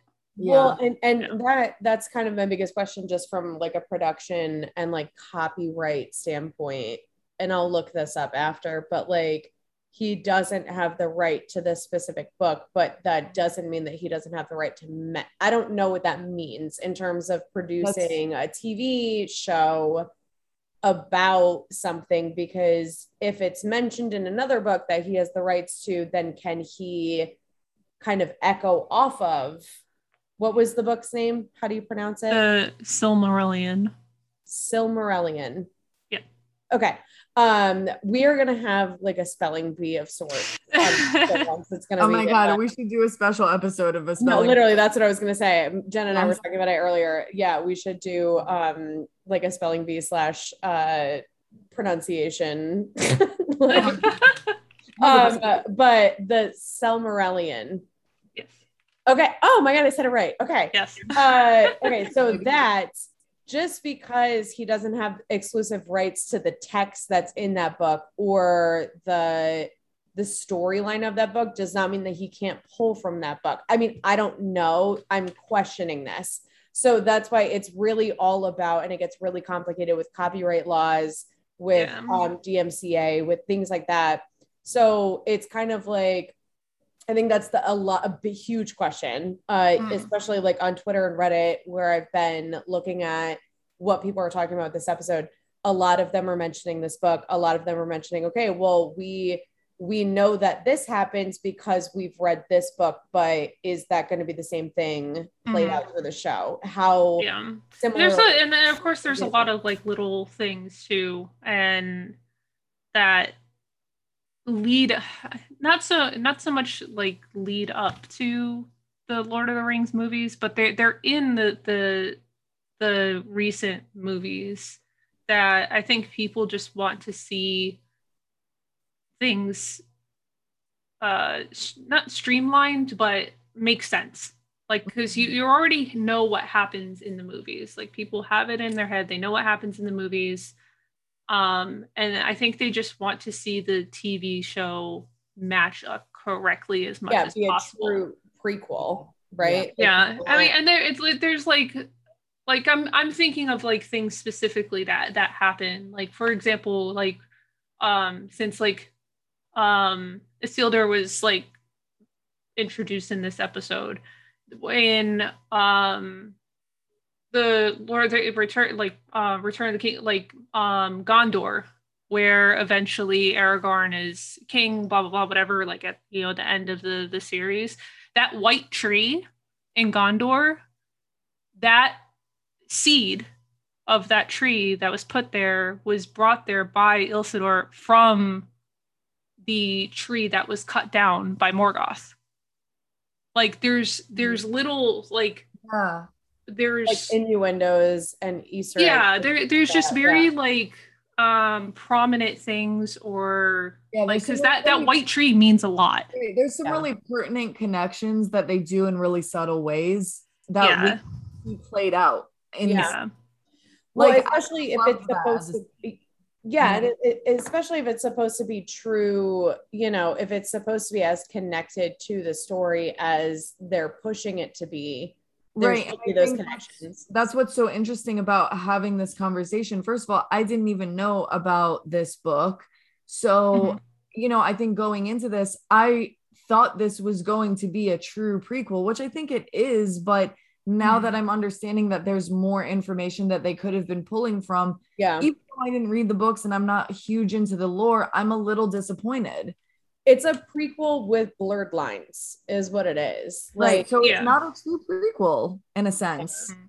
That kind Yeah. of sucks. which is Yeah. yeah, which is Wait, and I knew that they on? and I knew that they weren't tr- like truly doing it because when they had in the the first episode when Galadriel is narrating about the the trees being you know cut down and and burned and you know Mhm. destroyed or whatever yep. uh, as soon as that scene went by and the Silmarils weren't mentioned I was like okay so they're not pulling from the book that book yeah, because um because the the there's three Silmarils. I I mentioned it like when we were talking about it you know before, but those Silmarils come from there are jewels that come from those trees before they were actually completely destroyed, yeah. and they pl- they play like a, a big part in in the story in having um they mention him too, Feanor, I believe the when um Elrond was with uh, oh god what's his name uh Calib Calamembrum or Yes. what Calib Calamembor I think when he- he's the hammer This. Yes. that hammer yeah. that that hammer when they're in the room talking to each other and Elrond looks at that hammer of Feanor Feanor is the one who took the Silmarils made the Silmarils from the trees so it's like they're they keep they're mentioning every single part almost except Yeah, they they're cutting out very specific things yeah. So that's what I'm and saying. I knew that had to be for a reason and then that's when I looked it up and I was like oh Bezos never got the rights yeah so- and that's what i'm thinking is that they will probably try to be as true to the story as possible without actually having the like the bible so to speak right? It's like Yeah. talking about jesus without a bible. Like i can say all these stories i want but i can't reference it Well, directly. yeah, it's like talking about Jesus without saying his name and be like, well, this one this guy dude. This one dude. Meteor man Yeah, in me- his own right full circle baby full circle Hell yeah. oh my god, that's funny. Ugh. Oh Jesus! You know, actually, I learned today from another podcast um, that I'm not going to say the name, but I will say because it's it's actually general knowledge, but um, that uh, Tolkien was a devout Catholic. Mm-hmm. And so there's been, I don't know if we want to get into so it. There's a, a lot of, and that, and that's the other, well, no, that's the other reason why the Silmar- uh, Silmarillion is really hard to read because he bases a lot of Lord of the Rings lore and how it's structured and set up to Catholicism.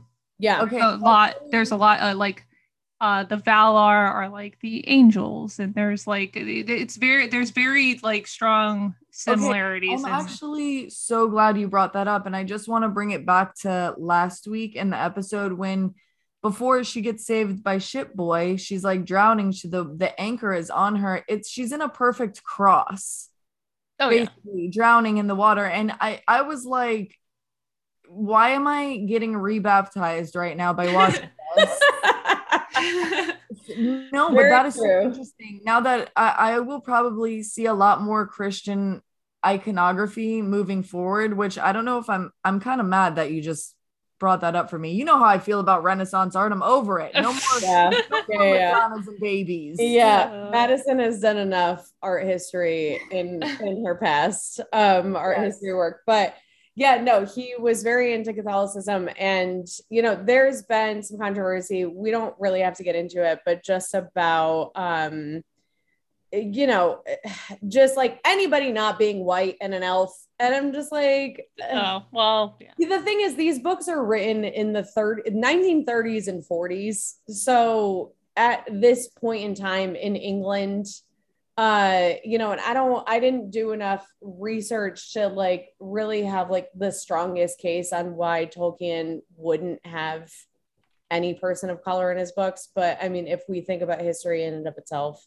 i might be controversial in saying this yeah. but it would make sense why there were no black people in his books, but that doesn't make sense for anything coming out now. So I, you know, I don't know. It's just black people in the series, so that's good. Thank. Well, no, I know, I know that's there. There, the thing, the thing is though, is like when it when it comes to his books as well, he he does describe certain uh people and uh, races and stuff in his books as darker skin. He he obviously wouldn't con- like never came out and said, yeah, these they're of you know African American complexion. Yeah. Like you like you can't like obviously you can't say that because th- Africa doesn't exist in, in Lord of the Rings. Yeah. And neither does Europe and neither does uh, our entire, you know, world. But he does mention which is why it was always kind of uh, stupid to me that people would even mention or even be bothered because if you actually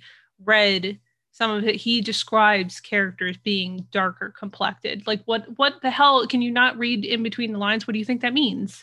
Yeah. Like right. he doesn't have to come out and say somebody is a certain race for you for it to be implied. If he says that they're of darker complexion use your brain yeah, that they're, yeah. So when people are complaining about Irish pasty ass, yeah, yeah. So when people are complaining, like, oh, why why is there a dark skinned character being played? You know, I'm like, because it's mentioned event yeah. like not the char- that character specifically but they do exist in this world yeah. yeah so maddie for just for reference there's been some controversy especially over the first two episodes just about um like people that were saying that Arondir um you know he, i don't know if they were talking about him specifically. I think we are just talking about the cast as a whole because there are people of color you know in the hobbits and in dwarfism and in all realms. There are mm-hmm. you know people of color in the cast um I, my dad and i talked about it a little bit and he was like oh well i think it's because you know elves were always described as very pale with white hair and that was what made them that's kind of what i thought too. Yeah so with i i immediately thought of Arondir and i i haven't read too much in like the you know with when it comes to like that but i know that there was controversy. I know that the cast the original cast of Lord of the Rings. I believe Jenna, you you actually shared it. Um, Frodo and Sam and and those dudes like got together and we're just like, yeah, we stand with everybody. But oh yeah, yeah the, was, everybody's welcome.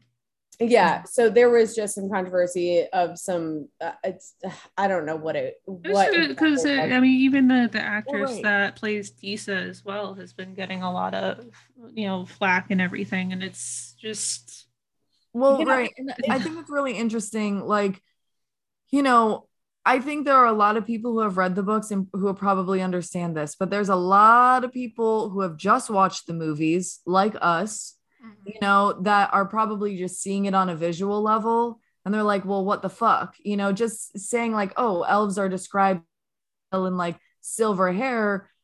Maybe that's why they haven't casted a black person like a darker complected black person for that role, which kind of sucks because I'm thinking about fucking Frank Ocean. Didn't he have a blonde era?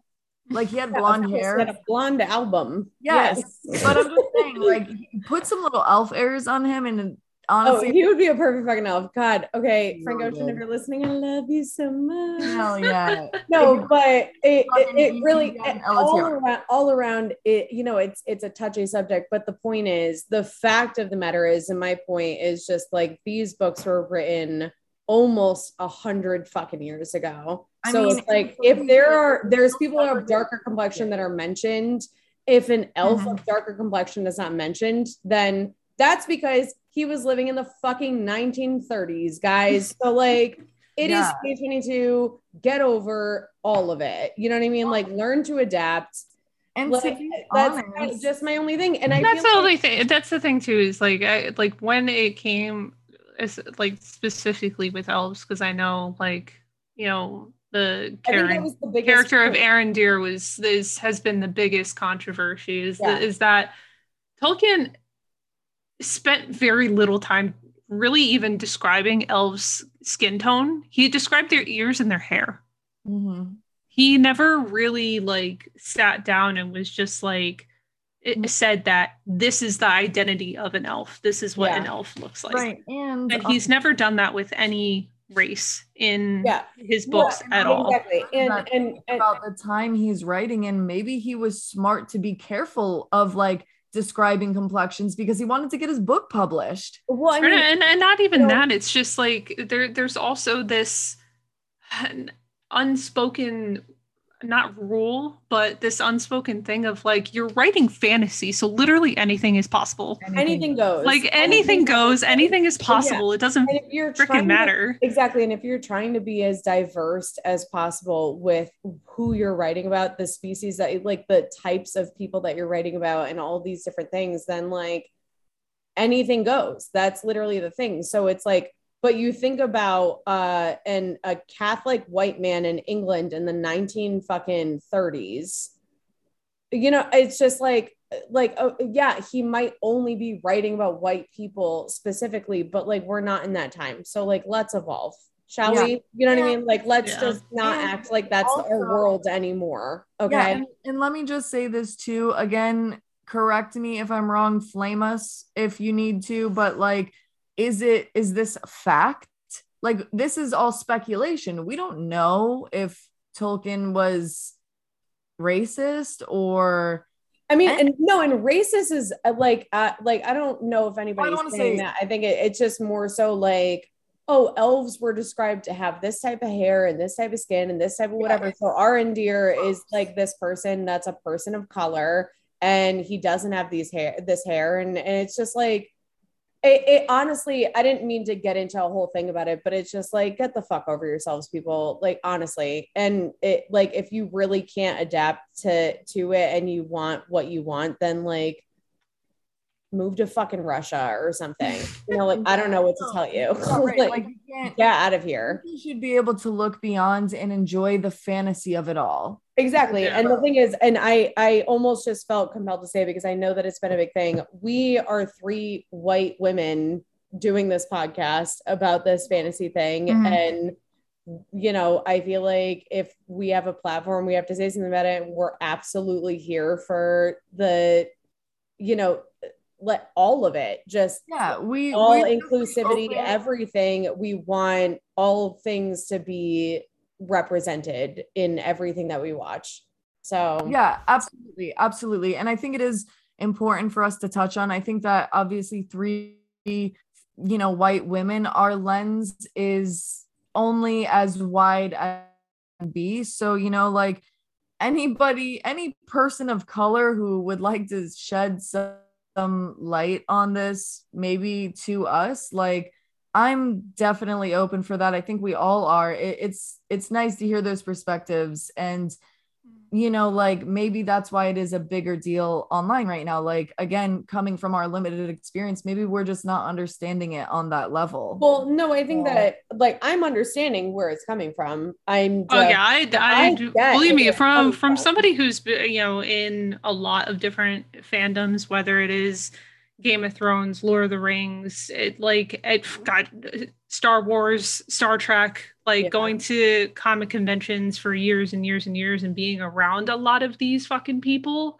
And I Mhm. say fucking people with a lot of conviction and conviction because there are a lot of assholes out there Yeah. who are very gatekeepy. And not even when it comes to male versus female, but also a lot of racism and a lot of gatekeeping when it comes to it because like you said, they are visual people, they're, or they're either literal people, where it's Yeah. like, no, it, it has to say word for word that this person is black. Otherwise, they are not allowed to be portrayed Yeah, that way. No, that's not how it works. Interpretation and fantasy goes in all directions Yeah. at all times. It doesn't fucking matter. yeah Like, and I deal with it all the time, especially at conventions. And you would think, and and the crazy part about it too, and, and not to like go off on this tangent, like obviously online, it's a lot easier for jesus it's a lot easier for a lot of these people to go off online because Yeah. they are behind a keyboard mm-hmm. but the gall that some of them have to actually speak this like out in public at conventions that I've been seen and around is absolutely mortifying and it's a Yeah. disgrace to this whole genre of fantasy as a mm-hmm. whole mm-hmm. because when I think of fantasy I think anything is fucking possible yeah that is what I think when I think of fantasy, it means anything is possible and can be possible and probably will happen. And it's like everybody is included in that. Yeah. When you Everybody. think you think all colors, right? All It- ethnicities, everybody. all backgrounds. You think human, right? Not just the your standard fucking North Carolina hick white boy. Like that's not what you think of when you think it's like, you know. So yeah, they did the same fucking thing with John Boyega in Star Wars. In Star Wars, yeah. oh, oh God, that poor Yeah, fucking that kid. sucked. They did the same thing. They do and he's, it he's every so time. fucking Like, good too. I know. yeah, He's he's so good. incredible absolutely incredible so, Yeah. so they do it every fucking time Arondir, eh, you know he's gonna be fucking unstoppable you know Yeah, I he he's like honestly i i really truly hope uh, you know as as far as this this show is going and the biggest thing is not only do i hope that the show like just keeps going up and up for just for what it is being lord of the rings but even just for the sake of the the actors that are getting all this flack and everything i hope more than anything that they will and not even hope i know that they're going to come out at the other end of this show just fucking unstoppable because they're Oh, yeah. already incredible Arondir is such a fucking good character. Disa Yeah. is such a fucking good character. She is amazing. I've been seeing interviews of them. They are fucking incredible people. yeah And the fact that they are still like obviously it's their job. They're going to these interviews, but they're so like positive and hopeful and they're just so god they're fucking poised amazing. is the Ah, word. They just they handle this shit so well and they are just freaking royalty know. for yeah, no, yeah, exactly. So politically correct, just like against all odds, just doing what they need to do. And like, I'm just like, God, you feel like you were raised by the fucking RIP Queen Elizabeth herself. Like, I'm just like, God, you're just royal, bitch. You're royal. Yeah. Like, they're just really killing it. And I'm like, yeah, I'm here for all of you. I, you know, I support all of them so dearly because I can't imagine what it's like yeah and be a person in that position, a person of color in that position. you yeah know?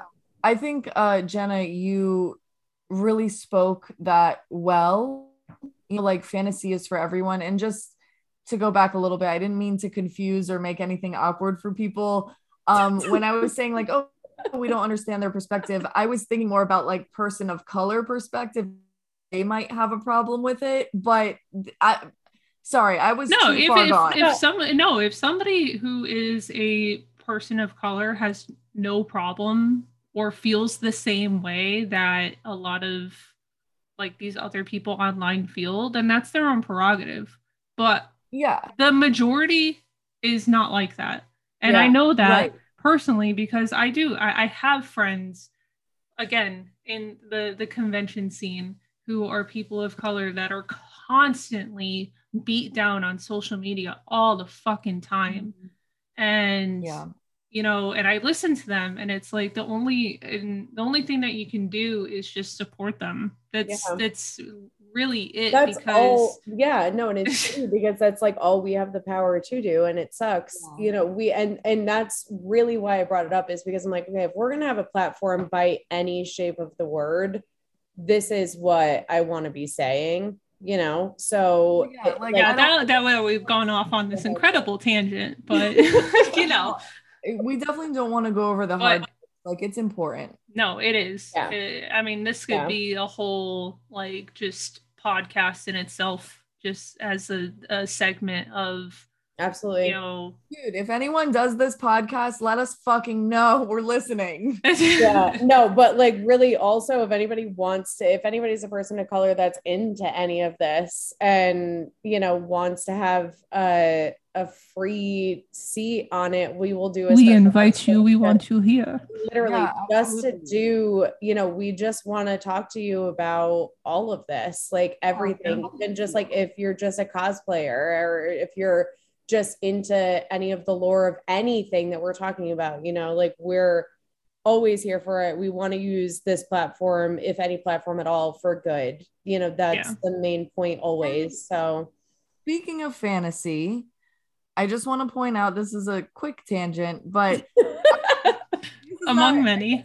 it's not a fantasy character but kind of. My favorite movie of all time is robin hood men in tights directed by mel, mel brooks. It's just slapstick a couple years ago for halloween i was dave chappelle's character uh, she did not do blackface people No, I did not. do blackface. But Just putting that out there i think I just was about the to say, man. No, no, no, no, no. Just the the uh, and I like learned all of his lines because I, I loved his character in that movie. He's funny as hell. But like again, like fantasy is for everyone. It- yeah it, really is, and you can make anything fantasy, which is cool. Like yeah have fun with well it. yeah no 100% and yeah i think that what jenna said spoke volumes. She has a lot of experience in just this realm of all things. Like she as she's a cosplayer herself. She's a twitch streamer. She is a gamer. She kind of knows a lot. about a lot of things when it comes to like this you I'm know. the I'm the Tyrion of this podcast. I know a lot of things and I drink a lot. She drinks and she knows things you know? So yeah so uh yeah she pretty much has the most experience with it. I almost only have like online experience. I have a lot of friends that are into it that are people of color but they're not into it in the way that they're outwards or outspoken or trying to be in you know the conversations or anything. So like I, it really does that I mean, like, I haven't I haven't looked at it um as much as I have for because obviously like you know I'm part of this segment of the cast, but I mean are people as far as like the Game of Thrones actors also getting flack as well? Because there are people of color that are portraying so- so Valyrians, is, right? I, I Right? believe that in Game of Thrones, especially in the first season, when we were introduced to Essos with Daenerys, that was when we started seeing people of color, like the just well, no, I mean for for this like for this, House of for House House of of Dragon, Dragon. spec- like specifically being like the And kind of- Valyrian. well, no, the Valyrians, they have not gotten anything. In in fact, they've mostly gotten praise from what I've seen. it, it's like oh I I like uh people of color especially like Well, black to- people are just like i'm happy to see other black people on stage like on screen be of power right? Not as slaves So like that, Not and that, as- so that's the thing that's like I'm I'm really questioning. Um, Well, again, to go on a, again to go on another tangent and like put you know parallels between you know two different shows when I know we're supposed to be discuss- discussing the one show, but it's just kind of like you know you, you sit here and you you knock these actors for portraying dwarves and elves and being people of color well i never read the the previous books or read the books as far as game of thrones goes so i don't know if valyrians are ever people of color but then all of a sudden you have people of color who are portraying these characters but they're getting praise for it. Well so yeah if their acting is yeah. spectacular their acting is spectacular. It shouldn't fucking matter. So like why is one getting praise and, and not the other? 100% i think that um 'Cause honestly again it's still the same genre it's fantasy yeah, no, if I'm being honest, first of all, I don't know if the Valyrians were ever noted because Valyrians did not exist in the Game of Thrones that we know it, like the Game of Thrones series right. that we were introduced to them in the House of the Dragon. Um, we I don't know if in the book because it's based off the book Dance Dance of the Dragons. I don't know if they were no like if if they were described to be any darker or you know complexion wise or anything or I, I don't know. Um but i do know that the people that are watching game of thrones are probably not the same people. If anything like there's there's a 50-50 split where if 100% of people are watching both game of like game of thrones 50% of them are also watching rings of power No, I think the Rings wrong. of Power what the the people that are complaining in Rings of Power about Rings of Power are the ones that are the uh like probably racist fans of Tolkien and have read all the books. yeah so I, Right. I just looked But like it if I'm being says, honest, like if um, you're really gonna come if you're really gonna complain about someone's skin complexion, even though he's a badass motherfucking elf, like yeah. Then you have an issue with yourself, my friend. Like that's Yeah. all I have to say. You know, Yeah, I just looked it up and it says that the members of House Valyrian are supposed to be pale skin and have purple eyes, just like the Targaryens. Oh. okay. So good to know. Cool. They made them black. I think that Game of Thrones is also like, also, I don't know how many fans of the Game of Thrones, um, like actual books, are the ones that are really on Twitter though. So like, it's hard to gauge who because really it's not that the fans aren't all like the fans are happy but so we know from social media the mm-hmm. problem is that the fans of rings of power that have read the books and that are unhappy about Arondir and pretty much just Arondir because I don't think they give a shit about anybody else. It's really just him Yeah. that's getting all the bullshit. Uh, those are the ones that are actually on Twitter, and I'm like, okay, cool. You're like Kyle fucking Rittenhouse. Thanks. You know, you're just using social media for doing nothing but hating. Like, I'm sorry, I compared them all to Kyle fucking Rittenhouse. Yeah, yeah, I mean, it's Yeah, a I mean, fair comparison. cunt, and you're a cunt too. Sorry, let's get real. like, All Yeah. right. Well, anyway, speaking of badass elf Arondir, Wait, wait. We I have know. to go back to the Harfoots. I know, true, Harfoots. We yeah, we we will get a little bit back on track. We'll we'll finish Yeah, up this that was a whole rant. I just wanna, this I mean, episode. we just want to make it very clear that that we're not Yeah. here for that shit. we're not here for the shit. No, No. absolutely not that kind of shit. Nope. Never will be. not. Never have been. especially i think you know like coming from three people who are like have some artsiness in us like the create like nobody i don't care who you are like your creative life should never be smushed by Yeah. anybody Coming to it knowing um racist people in my past and knowing that by any means necessary they'll make everything white. Uh, they will whitewash everything that they can. And I'm like, you're not going to whitewash this. Yeah. Sorry, you Period. fucking Yeah. cunt. Period. Yeah, you can get out of here. yeah Um, okay, Oh, uh, going into We're at the end. If there's ever Uh, any suggestions of what you would like us to talk about, we can also do episodes of just random stuff too. Hell yeah. Hell yeah. We go, Oh we my got you. On the next next episode of people being pissed off about uh, people of color characters, we're going to talk about the upcoming Little Mermaid. Yes. Oh No, my no, no, God. God, gonna dude, have- no, I'm that's another fucking tangent. No, oh my god, I know. Halle I'm- ba- Bailey is a fucking beautiful fucking voice. She is perfect for the role. I don't give a Oh. shit. Everybody else can shut the fuck up. Back Yeah. to the Harfoots. Yeah. Okay, back to the Harfoots. Back to the Yeah. Harfoots. Um, we will actually do a special episode. I really want to, uh, with Christina specifically because she loves Lord of the Rings. She loves Game of Thrones. She is also a person of color. She's a black girl, and I'm like, yep, I'm gonna have her on here. Hell yeah. Um, nonetheless, okay. And- Uh, blah, blah, blah. Nori's group is being left behind. Okay, yes. first, I want to say I laughed, cry. I laugh cried when I saw their little huts in the camo Oh, of the big Oh like God. dandelions, and Yeah. they it was so fucking cute. It reminded me of Lion King, the non-live action for some reason, just like this little tut tut tut tut tut through the maybe it was Yeah. Jungle Book. It reminded me of Disney somehow. Yes. And it- but the way that they camouflaged their hut was so fucking cute.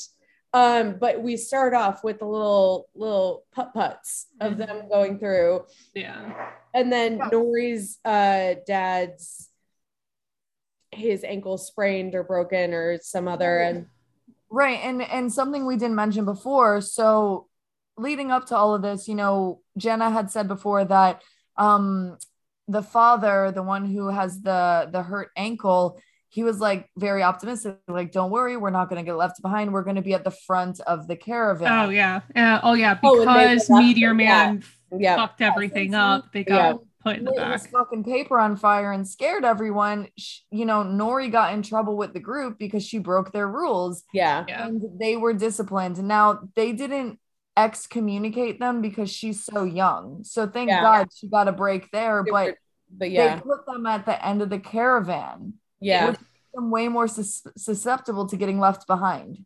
I know. Which was which was shitty because they all looked at each other in that moment. We're like, oh fuck, like how are we gonna do Yeah, because they, they were so sure that they were, you know, going with the group, yeah. everything was gonna be fine. And yeah, yeah, which was which was shitty. So uh so then they're trying and then um the friend stays behind. What's her name? Polly? Oh, Poppy. Poppy. Polly, Poppy. Yeah. uh poppy yeah so she's doing so okay one thing that i wanted to mention actually during the ceremony was Mhm. that they mentioned like um oh what's his name oh what's his name um Sadoc, Mhm. the main uh harfoot guy he's talking he says two names and you you're on poppy's face and she starts crying and Uh-huh. it makes me think that both of her parents died Yeah, because we And- don't see her family. yeah no and no at all but then and then also when she's doing the cart she's doing her own cart like and Yeah. she stays Yeah. behind to help them so i'm pretty sure both of her parents are have died And another Yeah. thing I wanted to mention too about being left behind. So you Yeah, because her uh her last name is Proudfellow. yeah, it seems like all of the people have gotten lo- left behind. It was like accidents, right? Like natural things that happened But I do think that like sometimes there were names being mentioned, like they either went off the trail, got lost, couldn't carry their things, and like everybody in the Harfoot community when migrating has to carry their own weight.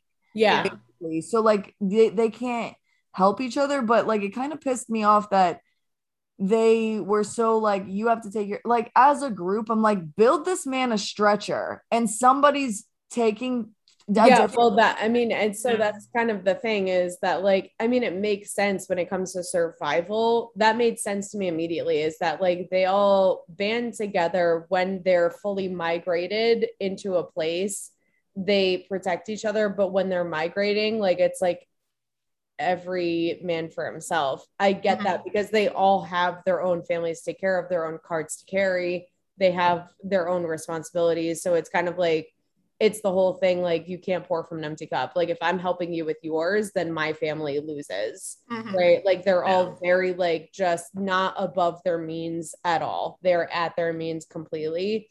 So that completely made sense to me. It sucks, but that's I- uh for the lack of a better term, humanity. Right. Wow, we're That's dying together. We're Um, dying together. But she, well, which I mean, she is all very much willing to do because she does choose to stay behind, even though she is within her own means to be Well- by herself and keep going. She's Yeah, not exactly. Leaving them It- behind. it with Poppy, like it's just like she wasn't holding anybody else back. So that makes me think that she doesn't have any family. Like her Wow. parents must have died because she did start crying Right. during the ceremony. Yeah, yeah. And 'Cause like I that- said, her her last name is Proudfellow, which I think are the some of the names that last names Yeah. of some of the ones that he mentioned. Yeah. So, oh my God, I hope it wasn't her dad that died by the bees. Jesus, how, oh God. how embarrassing. Uh, but yeah, hell. so the scene in Bridgerton. Fuck me. so, so basically the dad says he just needs to catch his breath Yeah. everything is still fine he's still he's still optimistic he's still like no we got this i just need to like I Give me a minute. man. I love give me a minute and then all of a sudden their cart just starts moving Yep. and uh meteor man just comes out no, of the No, out of the side there it wasn't all of a sudden. So basically, they're all well no like- because it was still and well, then- no, no, no. But then he comes out and he says, "Friend." Well, he moves the cart. he fir- moves the cart to come out from behind it so Yes, they're like yeah, yeah, they're like huh yeah. So they all stand, and then he pops out like the big old gaggly bastard that he is, Yeah. and is just like friend. And I cried. I cried. Well, I was like, "Oh my god, you need this friend, Nori. He needs you." Yeah, Uh, another really He nice is big, thing. strong giant. Yeah, is Make sure that your cart gets to where, and of course, that is I I feel like that is a very good segue into his story of coming, you know, becoming closer with the Harfoots because I think what's going to end up happening is that he's going to help them either fully catch up with the caravan or make sure that they get to the grove where they're all headed. And um, all the rest of the Harfoots are going to see that that this is basically a gentle giant and that he's he's trust like he's trustworthy and he's there to help. and i think he's going to end up having more of a relationship with um the the main harfoot. And might maybe he lets him look at the book. Yeah, he might end up protecting the yeah. community too. Like Yeah. as they trust him, they're like, oh, he can protect us, and we don't have to be as careful and naive, you know? yeah yeah. so Well- because I, think um that main harfoot i i don't know why i keep forgetting his Sadoc Burrows. Sadoc. Like, yeah. yeah. So I think with him with the book and having even more information on the constellations and what um, Meteor Man is is looking for, I think they might have a relationship at some point as well because I don't know if he just it's memory loss and he this is just something that's slowly coming back to him or he literally has to like relearn everything. Like I don't know what his memory is at this point, but I think their relationship might get stronger because they're both uh, like obviously he's going to be a knowledgeable person. He's very strong, Yeah. but Yeah. It so feels is me like he's relearning because of how Yeah. s- uh, like he seems so scared and Oh no, he's a baby. He's Yeah, literally like Yeah. in, Jenna and I said it earlier. Like he's infant. Like he's Yeah. he's learning everything. Like he's terrified of everything. That's why he's like.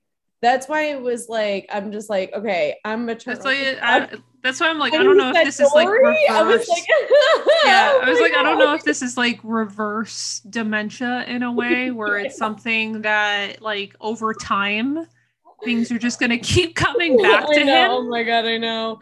and No, all of a sudden he's he gonna said- like see something in the book or something like that and mm-hmm. all of a sudden it clicks I, yeah, I don't, I don't know, but maybe it's like it will be a see like a season fucking series long thing of like trying to, you know, and it so we don't know what's going to happen. We know that he knows two words now, Nori and friend. Yeah. And Aw. that is why I sobbed. like, oh my God, we're teaching this grown man baby something. I can't. Yeah, when Yeah. he Um, walked out of that cart, I was so fucking happy. It was like the best moment of the episode.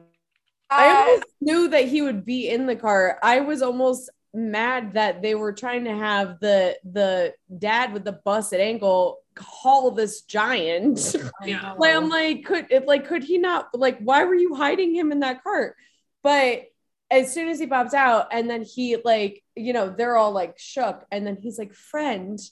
And then Nori's like, I have an idea. And I'm like, yes, bitch. Yes, you do. He's gonna, he's gonna keep you up with it Yeah. it's kind of like like um I hate to say this, but like an ant trail, right? Like you got to keep up, otherwise, you know. And it's eh, Yeah. all animal species are like all herd animal species are like this, right? Like it's like survival of the fittest. You gotta keep up, you know. So this man is gonna help. and and initially they they are very much like like you said like hurting things because i believe that's how it is in most you know packs of animals whether it's some kind of herding like I don't know, gazelle or wolves or, or whatever things that travel in packs where the the old and the the injured are up in the front yeah, which is usually normal you yeah. know, and the strongest usually is in the back to, you know, make sure Well, that yeah, you know. so so, So, it's for for them to be placed in the back, it's like, city. It's kind of like they're like, It's- okay, yeah, we're leaving you to die. here. especially I since he was like so convinced that he was going to be at the front because he was so positive. Because that's it seems like that's how they do things. yeah. Where it's like, oh, you know, they're going to put us in the front because you know we we're weaker, so we have to be in the front, yeah. and then they just yeah. I know, and that and was he's still positive about it. Just I blows know, my it's- mind how like just optimistic he- the Harfoots are. Is the most amazing person. I love that man. Um, Sadoc Hart, Sadoc Burrows is not positive. That man is No. pessimistic He's like a negative. motherfucker. But I think what- it's because he's just makes him a seen some leader. shit. Yeah, he's He's just seen some shit, so he's was very he's a, yeah he's a little bit more jaded when it comes to the the outside. Yeah, and even Nori's mom is just like, "Oh my god, you're like okay." So this was a really shitty moment. I'm watching this with my dad, and um, Nori's mom is just like, "Oh, you think that you're?" Like, she's trying to explain how she knows Meteor Man, and she's like, you know, I think you know, uh, like I I feel like I have to protect him, etc. Like she's giving her whole spiel, and her mom's like, "Oh, you think you're special, don't you?"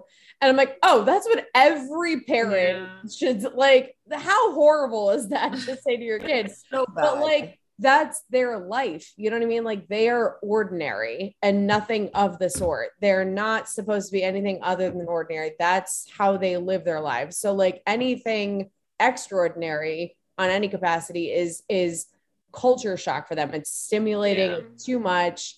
So like this, it, it- I'm like I am honestly surprised that when fucking Bigfoot himself came out of the drapes on fire, that they all Yeah. didn't pass out. Like I really thought Yeah. that all of them were just gonna like literally. Yeah, they were pre- they were pretty uh, put together for having a, a giant come and stomp that's through what I'm their, their I really, I was like, they're all gonna pass out because like other like a like a baby goat in they shock. were frozen in That's shock. what I thought. I was Yeah. like, "Wait." Like Yeah. that's Yeah. what I was expecting. Was To just the a fainting collapse. so um, you know, but they so it's like they have the capacity. Obviously, they deal with predators on the daily. Uh, but I am happy that he helped them. I was very happy that he helped them, you know, and he's going to help them keep up with the pack. And Poppy is there with them. And, you know, I just, I'm just like, if Pop, like my thing, I'm getting way too into the Harfoots. I'm sorry, guys. Like, I know this is not the story at all, but I'm so invested in them. But I'm like, if Poppy's parents died, why didn't they take her in? Like, I know she's grown, but like, Because the Harfoots are assholes. Like they're sweet and adorable in so many ways, but like, like look, When it get- comes to surviving, they're just very like, set in their unpopular ways. opinion. Harfoots are But dicks. exactly. Because what the better way to survive is in a community. Like you need to keep your people alive. Yeah. You need to keep like to me, I, am sorry, but I'm gonna fucking quote Rick from The Walking Dead. Oh, we no. need oh no together. God damn it! Like Carl. I, sorry, this survival mentality is bullshit to me. I'm like, y'all are fucked up for putting them in the back and leaving for them for dead and being like, oh, at our means, fuck that. You need to make it work. I, I would never leave my people behind. I don't I know, care. It, it, I mean, to play devil's advocate, though, I'd rather die. Uh, Let's play though. Let's play. I can almost okay. I love it. I love it. Because obviously we we have uh, Harfoots are dicks versus Harfoots are adorable and amazing, you know, creatures. Mm-hmm. It could be both. The thing is, is that I get the whole survival thing, right? Yes. And I get the whole alignment of the caravan. Mm-hmm. But the thing is, is that there in those certain like, like in those types of communities, there also needs to be order and yeah. and uh like if you're gonna break rules you, there needs to be consequences of course and i think he was just put in a position of because what if meteor man was dangerous you just brought him to us which is the reasoning why of they course. were put to the back because yeah. the alternative is that he hurt some of them killed some of them and then what right so yeah like eh, the only reason that you know they they, they were going to be left behind regardless when you really look at it because yeah. you said the reasoning that they were even put to the back or even and not banished altogether which was the original plan which right. is what would happen to anybody is because of nori. Mm-hmm. so it's like so i understand their their reasoning for like you you put all of them in danger because just because you're uh, like on a personal level confident that meteor man wasn't going to do anything they don't know that. Of course of course. They haven't met him. They don't know him. They don't know that he's a friend for now I and the fa- and the fact that he can't even communicate for himself either, which is even stranger to them because it's he can't even come and explain himself, like right. why he's there, what his motives are, or, or anything. So it's even more up in the air because they're like, this, this thing doesn't talk. Like yeah, why? And they haven't even seen his power yet. So like I'm sure this is gonna be yeah. for them eventually. Well, yeah, and that's that that's a good point too. Like they they just saw him up in a fiery blaze, spinning around like a dumbass. They yeah. haven't actually seen. yeah, they haven't actually seen yeah. him like you know control any of the elements or, or do anything. Well, like so my devil's advocate to your devil's advocate is, um, and I kind of answered it for my myself, but I wanted to say anyways is that I understand why they specifically Nori and her family were left at the back. Mm-hmm. Um, but why was Poppy the second last? Well, because she chose it. And she's she's she by herself. right? Like I know that she was an yeah. accomplice, but like if she was by herself and if it really was a community thing, I think that was up to her. That, that was her choice to, well, to and I think them. on like a logical level too, like it is only her. She doesn't have as much to protect. And I think the other people, like if they have family, they have more to protect. Like, you know, like Nori is on her, she's just solo dolo. Yeah, but when, yeah, but when you're when you're migrating, it's almost less about protection and more about like who can carry the load I think that's what we're experiencing with Nori, right? Is that her dad normally would be the one that's carrying the load and he can't do that. Right. So Poppy being by herself.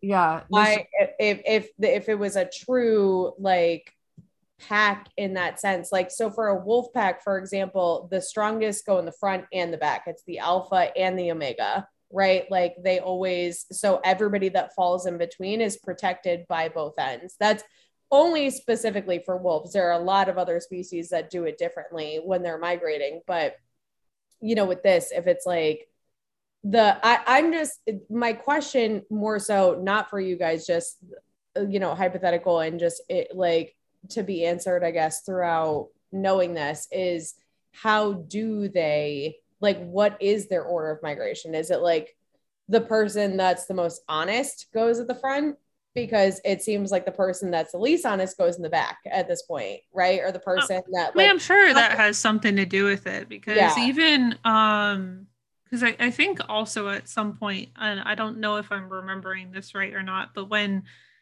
when he says that they are going to the back, um, they question it. They're like the back back, or you mean like the middle of the back or the front of the back? yeah. Like they they even questioned it too. They're like, wait, you mean the the end, the Mm-hmm. the very last? Yeah. yeah. So I mean, I th- I think their their hierarchy is probably set up in that way of like who contributes the most Yeah. or who does the most workload or gets the most food, or, you know, something with the harvest or providing. I'm sure it has a, a lot to do with that. I know. If anything, I'm just like, um, we'll move off this Yeah. now. But but if anything, I'm just until like- until next time. when I know. have- I'm I'm Yes. really I like my my um overall thought is that Poppy doesn't have any parents or any siblings. Like she's in this by herself. And like I'm just like Harfoots, motherfuckers, if you don't take care of that girl, because I'm telling you, Yeah, I, I think her staying was on her own volition because she's just her and Nori are just I know, but what good else is she gonna do? Fucking go off and get killed by bees? Like no. She was she's strong enough to stay with the rest of, with, with the rest of the caravan. Yeah, she yeah, be yeah, with no, but what, you know, that's what I'm saying. and It's she's like also strong enough to fucking take care of herself, apparently. Well, I Yeah. know, I know, but that's the thing is like everything is so community focused when they are fully migrated and in their places and feeling safe that I'm like, you know, I just want her to have something other than Nori's pushy ass. You know what I mean? Like Nori is not mm-hmm. the best friend for somebody that doesn't have any fucking parents. Right. Nori is the yeah. worst friend for somebody that doesn't have any parents. Like Nori's A gonna hundred get you into a puddle of bullshit, and then you're gonna have no one to go to after to cry. like yeah. so, Yeah. So are Harfoot's assholes? I, I'm on the I, side. we, of- I I, don't think know. that they I think Harfoots are just on the on the line of tough love. And They're, survival. they're just a tough love type of yeah. I'm- race. so glad I'm not a fucking Harfoot uh, because Maddie, I would have been died. I I would would have died at age long one. ago, you would Ugh. at age one. fuckers. Oh, yeah. Like, try me again, and I'm gonna fucking end up being in. Okay. but you know who can take care of themselves, kind of, because he didn't exactly escape Arondir. He Exactly. can fucking fight, dude. Fucking That- great transition, Jenna. We were about to go there. Thank Dude. you. Oh This, my god. So th- this was love like the second heartbreak as well, oh not God, just this is because of of um Thondir with his with his throat being flashed, but then um Hano was got- got some uh, arrow to to the chest, not the knee, to the chest. Yes. It's after- fucking heartbreaking because it's off like you wall. you just almost think he's gonna make it. It's very reminiscent of uh, Game of Thrones Yeah. and Oh, uh what's his name running Rickon.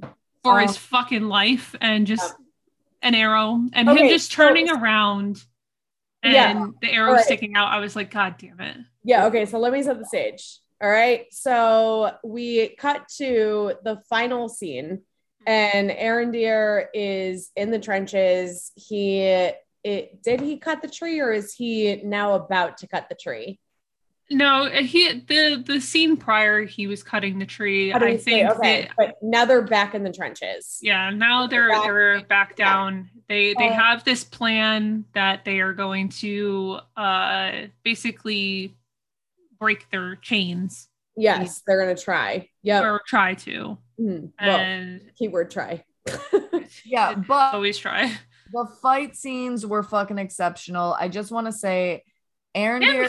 him flying across the fucking Oh screen, God. man. What a so fucking good. daddy. What a daddy he is. Mortal Kombat, but So good. for elves, it was Oh. fucking good. I think Oh my even God. the chain Get work over here. so Just good. flip right in the neck. It. I have a thing for pointed ears now just because of that that scene. I'm just like, yeah, no cosplay, baby. good. Give me the pointed ears. I want yeah, it. but doing that, they also uh, re- released the Warg, which we Oh, we saw, which so was a hyena on fucking steroids. It literally, I was like, I was thinking, I'm like, what is this? Because you saw like It's like- silhouette like- coming out, and I was Yeah. like, that's a hyena of some sort. And then he comes out, he's got no fucking lips. It's all mouth. It's Yeah, all, all- teeth. all- All t- all face, t- though. Uh, so yeah, so they're doing the most. It was an exceptional action scene. I was very here for it. They're working together, um, and you know, trying to break the chains. A couple of them did, a couple of them died, and Arondir, like he just like with that ricochet jump to fucking like Stab. collapse the the shit on the orcs where they all Yeah, start burning tank. from the sun. I was like, Yeah. what a smart piece of shit he is. I love He him. I love Yeah. him. I love him. Yeah, he was fantastic. And I just want to say, because we talked about this, we always talk about this in podcasts, but what was so beautiful about this whole fucking thing, the lighting was fucking pristine. I mean, they're basically in the sunlight in the desert. Like, you're not going to miss anything. Yeah. So I just want to say, like, kudos to fucking Elo Lotarop. That's what I call it now. L O T R R O P. Like, Let's roll. Yes.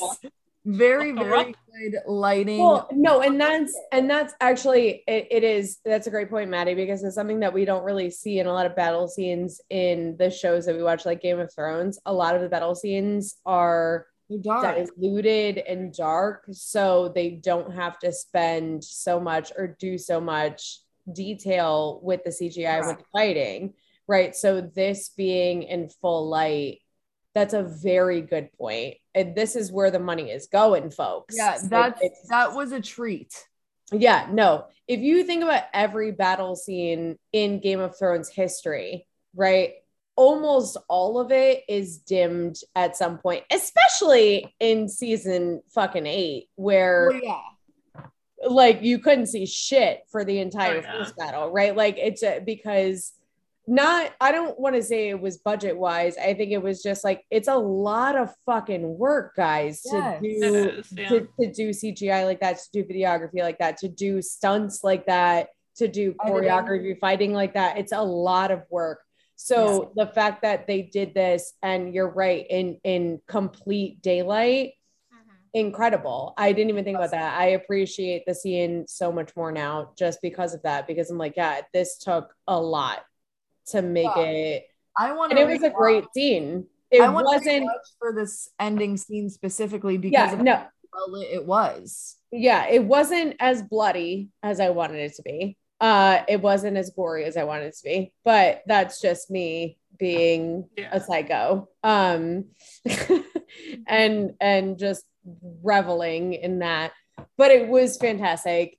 Aaron Yeah. Deere fucking did the damn thing, and um, I think when I brought up the the whole race thing earlier is because I read that note and I was like, oh, we got to talk about this man. We got to Yeah. talk about him and and his livelihood because he's a fucking boss right now. Yeah, and Yeah, anyone it's just like like, I don't know. Just the, the whole scene is just insane to me. Like it's just, he, he's just so freaking good in it, Mhm. and like even even something just so small because the the scene where he goes flying across, it's literally a tree branch. I know. Like, It's literally it's not even a like a full on weapon. It was just improvised. Like they're gonna they're yanking literally yanking on my chain. I have no choice. They're pulling me towards them. I Yeah, need to figure something out right now. what I can, yeah. Breaks off a fucking branch and that's what he stabs the fucker with. Like Yeah. He Yeah. is not just a good fighter, he's so smart. Yeah. That's what this showed us is that he is incredibly smart.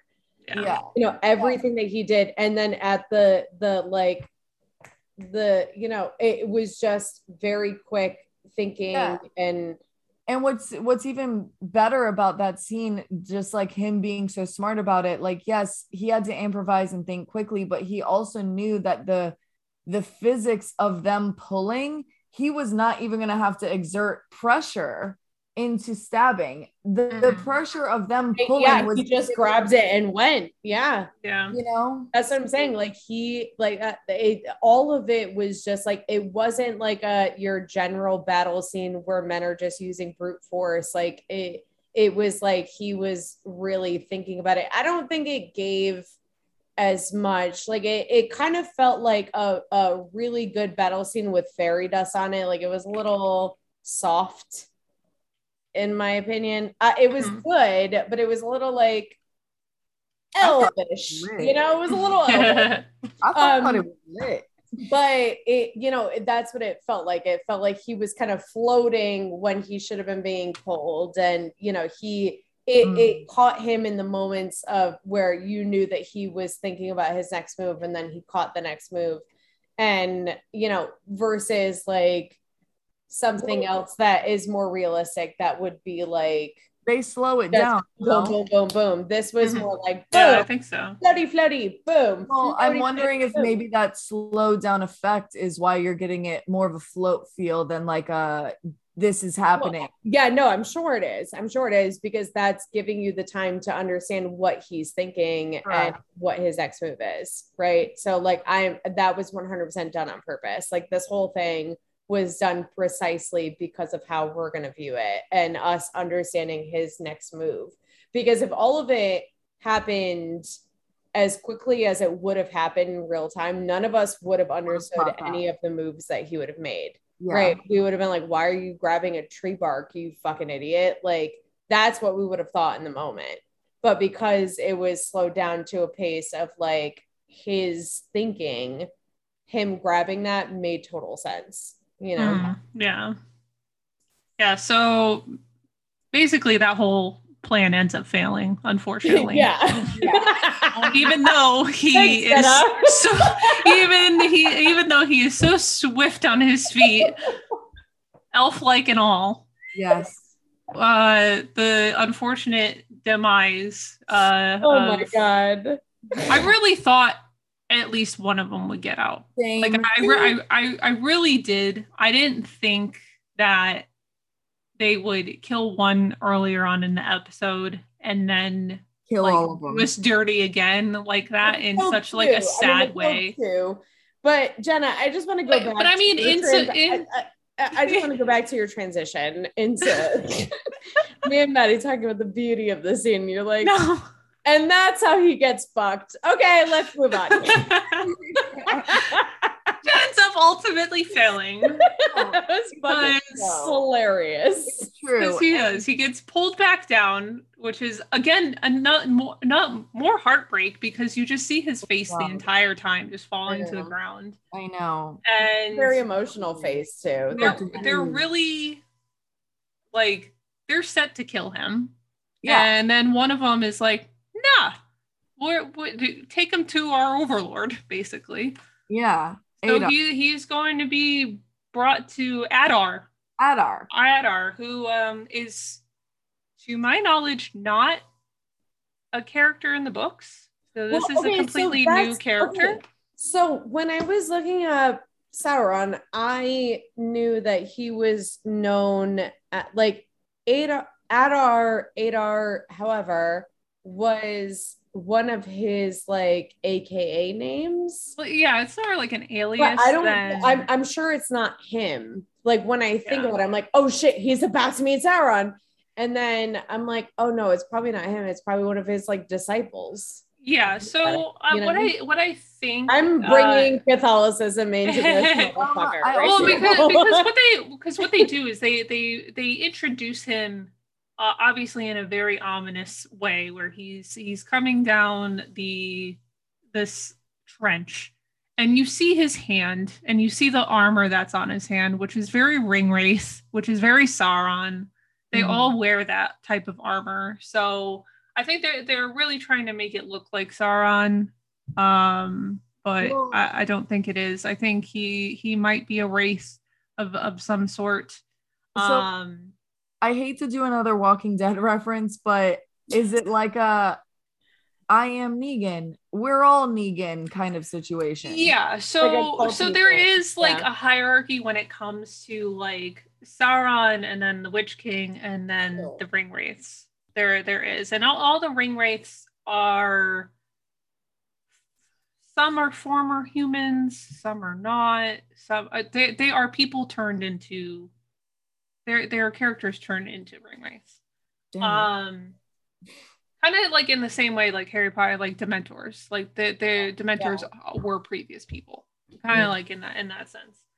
Um, but what I do have to say though, and I know that um you will thoroughly enjoy this, Sammy, because I looked into this because I was looking at the cast, and I don't know if you looked this up or not, but uh, and I also watched the, the preview for the next episode.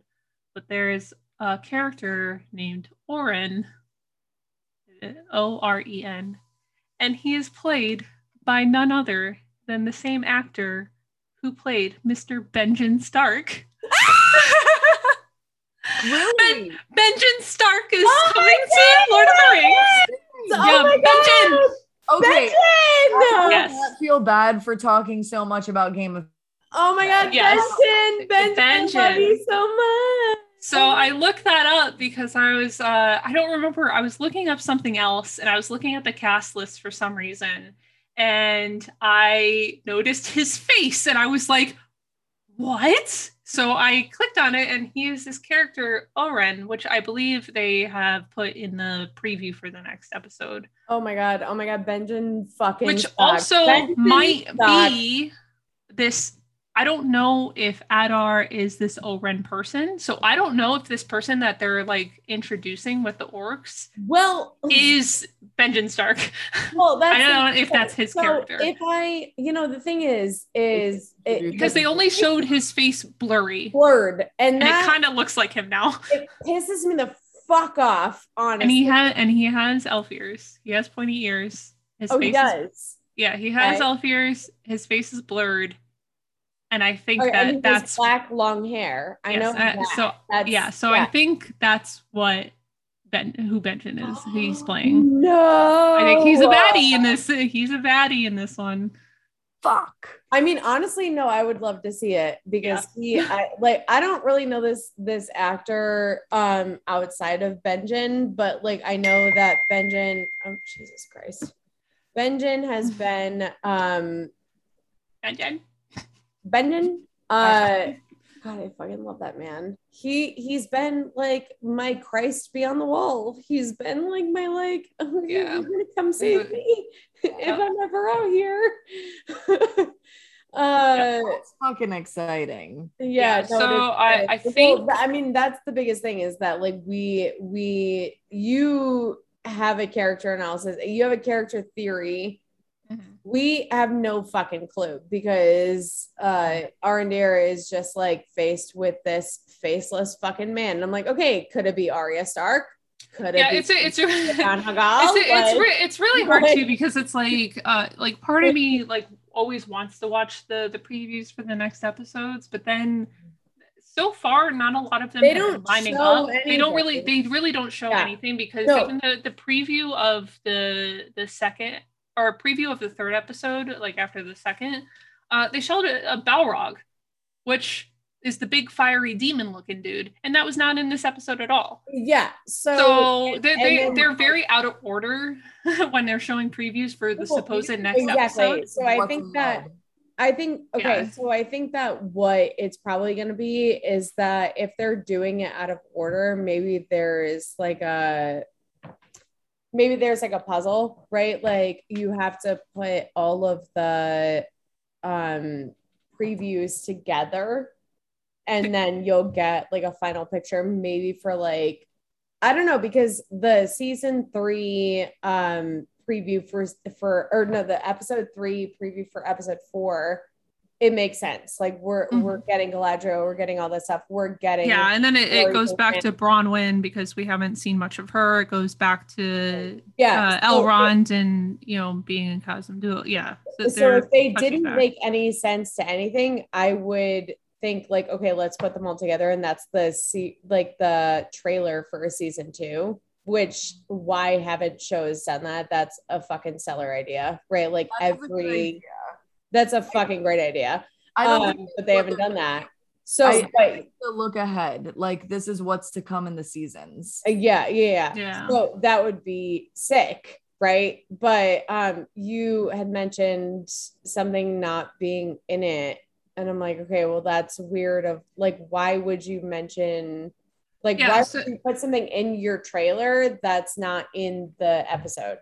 Yeah, yeah. It's a, the big fiery uh, Balrog. It's the it's basically the thing that um one of the things that uh Gandalf fought in the Lord of the Rings movie that dragged him like, Mm. down into when they visited Khazad-dûm, which also uh if to, to put more parallels where they went and the door like speak friend and you can enter the Yeah. elvish door that's where they are now the dwarves are now that's Mhm. abandoned Oh, so there's a balrog in there eventually because obviously gandalf fights it but that's the thing that they show in the preview and i'm like cool we're gonna see balrog nope Nope. and then in this uh, but in this preview though it does seem a little bit more like they're on track because uh, it also at, yeah. shows um, We're that we're touching base again with the boy, uh, Bronwyn's son, yes. Yeah, and um, who's we're gonna- carrying around essentially the ring because it has power and it's attracting shit. Oh, essentially, yeah, so yeah. Yeah, and we're definitely gonna find out uh, if this is gonna make sense. Like if they're gonna be little fucking hoes or not about their previews.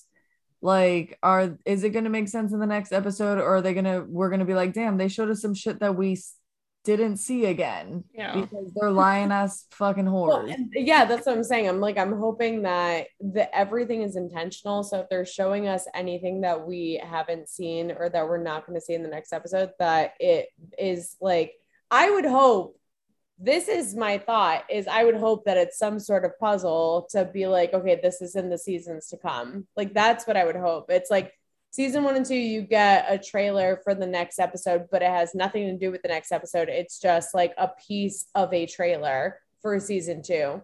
And then season like episode three, you get something that's about episode four, but then maybe episode four, you get something that's a that's attached to the first one. You know what I mean? Like I would hope that there's some sort of building block. That would be a really good idea. That would be fucking sick if it was like that. Their shows approved that quickly. I mean, yes, there are some things that we know, like But it's Jeff Bezos. He's approving his own shows. It's Amazon Prime. Well, like that's thing. I'm just saying though, but like if you think about like an HBO show, right? Like Euphoria, I'm sure they knew they were gonna get a season two because they were like, this shit is good. But you can't start planning trailer tidbits if you don't get that. If they're like, "Mm, no, we don't want to do it season two. Well, and yeah, so that's the thing is like it's it's really all just about like do you get approved? Do you get viewership? How much money do you get funded from it? Right? Like Euphoria, they did not know that they were going to get a season 2 until almost 8 months later and then they got approved. I believe they got like green light for the season 2. Maybe Mhm. not 8 months, maybe it was like 3 months. I don't know. But the, it was way after whereas like um the ring or the uh the house of the dragon was greenlit for season two after the first episode because of how many people watched it right so but they hadn't started filming it that yet they don't have any you know filmography from that season so it's Yeah, you know so I mean, yeah it's not a bad But- idea. I like it. um but anyways we've been here for a while yeah, this was a long one. Yeah, but if you're still here with us, If you're still here, you're you, You're a fucking vet. God bless yeah, yeah, We'll send you a t-shirt. I'm gonna send you a t-shirt if you're still here. Send us. Yeah. Oh, I'm gonna put a code out. Ready? Uh, we don't have a website. I can put a code out. Oh my god. you. Honestly, just email us. We'll send you Uh, shorts. Oh my god, we should make HP Ho logo shirts. What are we even doing? That's that's what I was gonna send to them. so that y'all can identify yourselves as whores on the if street. you follow us at hb.hose on Instagram and send us the code Hobbit, we will send you a t-shirt. Yeah, hundred percent. Let us know your That's size. my- your What's my giving? email. yeah, well, thank you so much for being little sluts with us. We love it.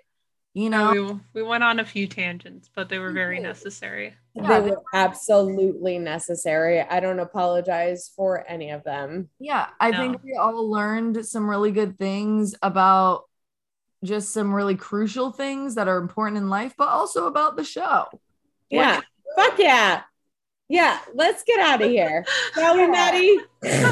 Love you guys so much. Come back next week for another fucking LOTR ROP Lotarop. God. and live your best fucking hoe ass life with us. Yes. Okay. Yes. You can follow us at um, Instagram is hb.hose. Twitter is hb underscore hose. Email us at hbhose at gmail.com. And you can follow Jenna at Basically, O Jenna Elise, the letter O, Jenna Elise on everything except Twitch. It's just Jenna Elise. Hell yeah. all right, bye yeah. guys. Bye. See you later.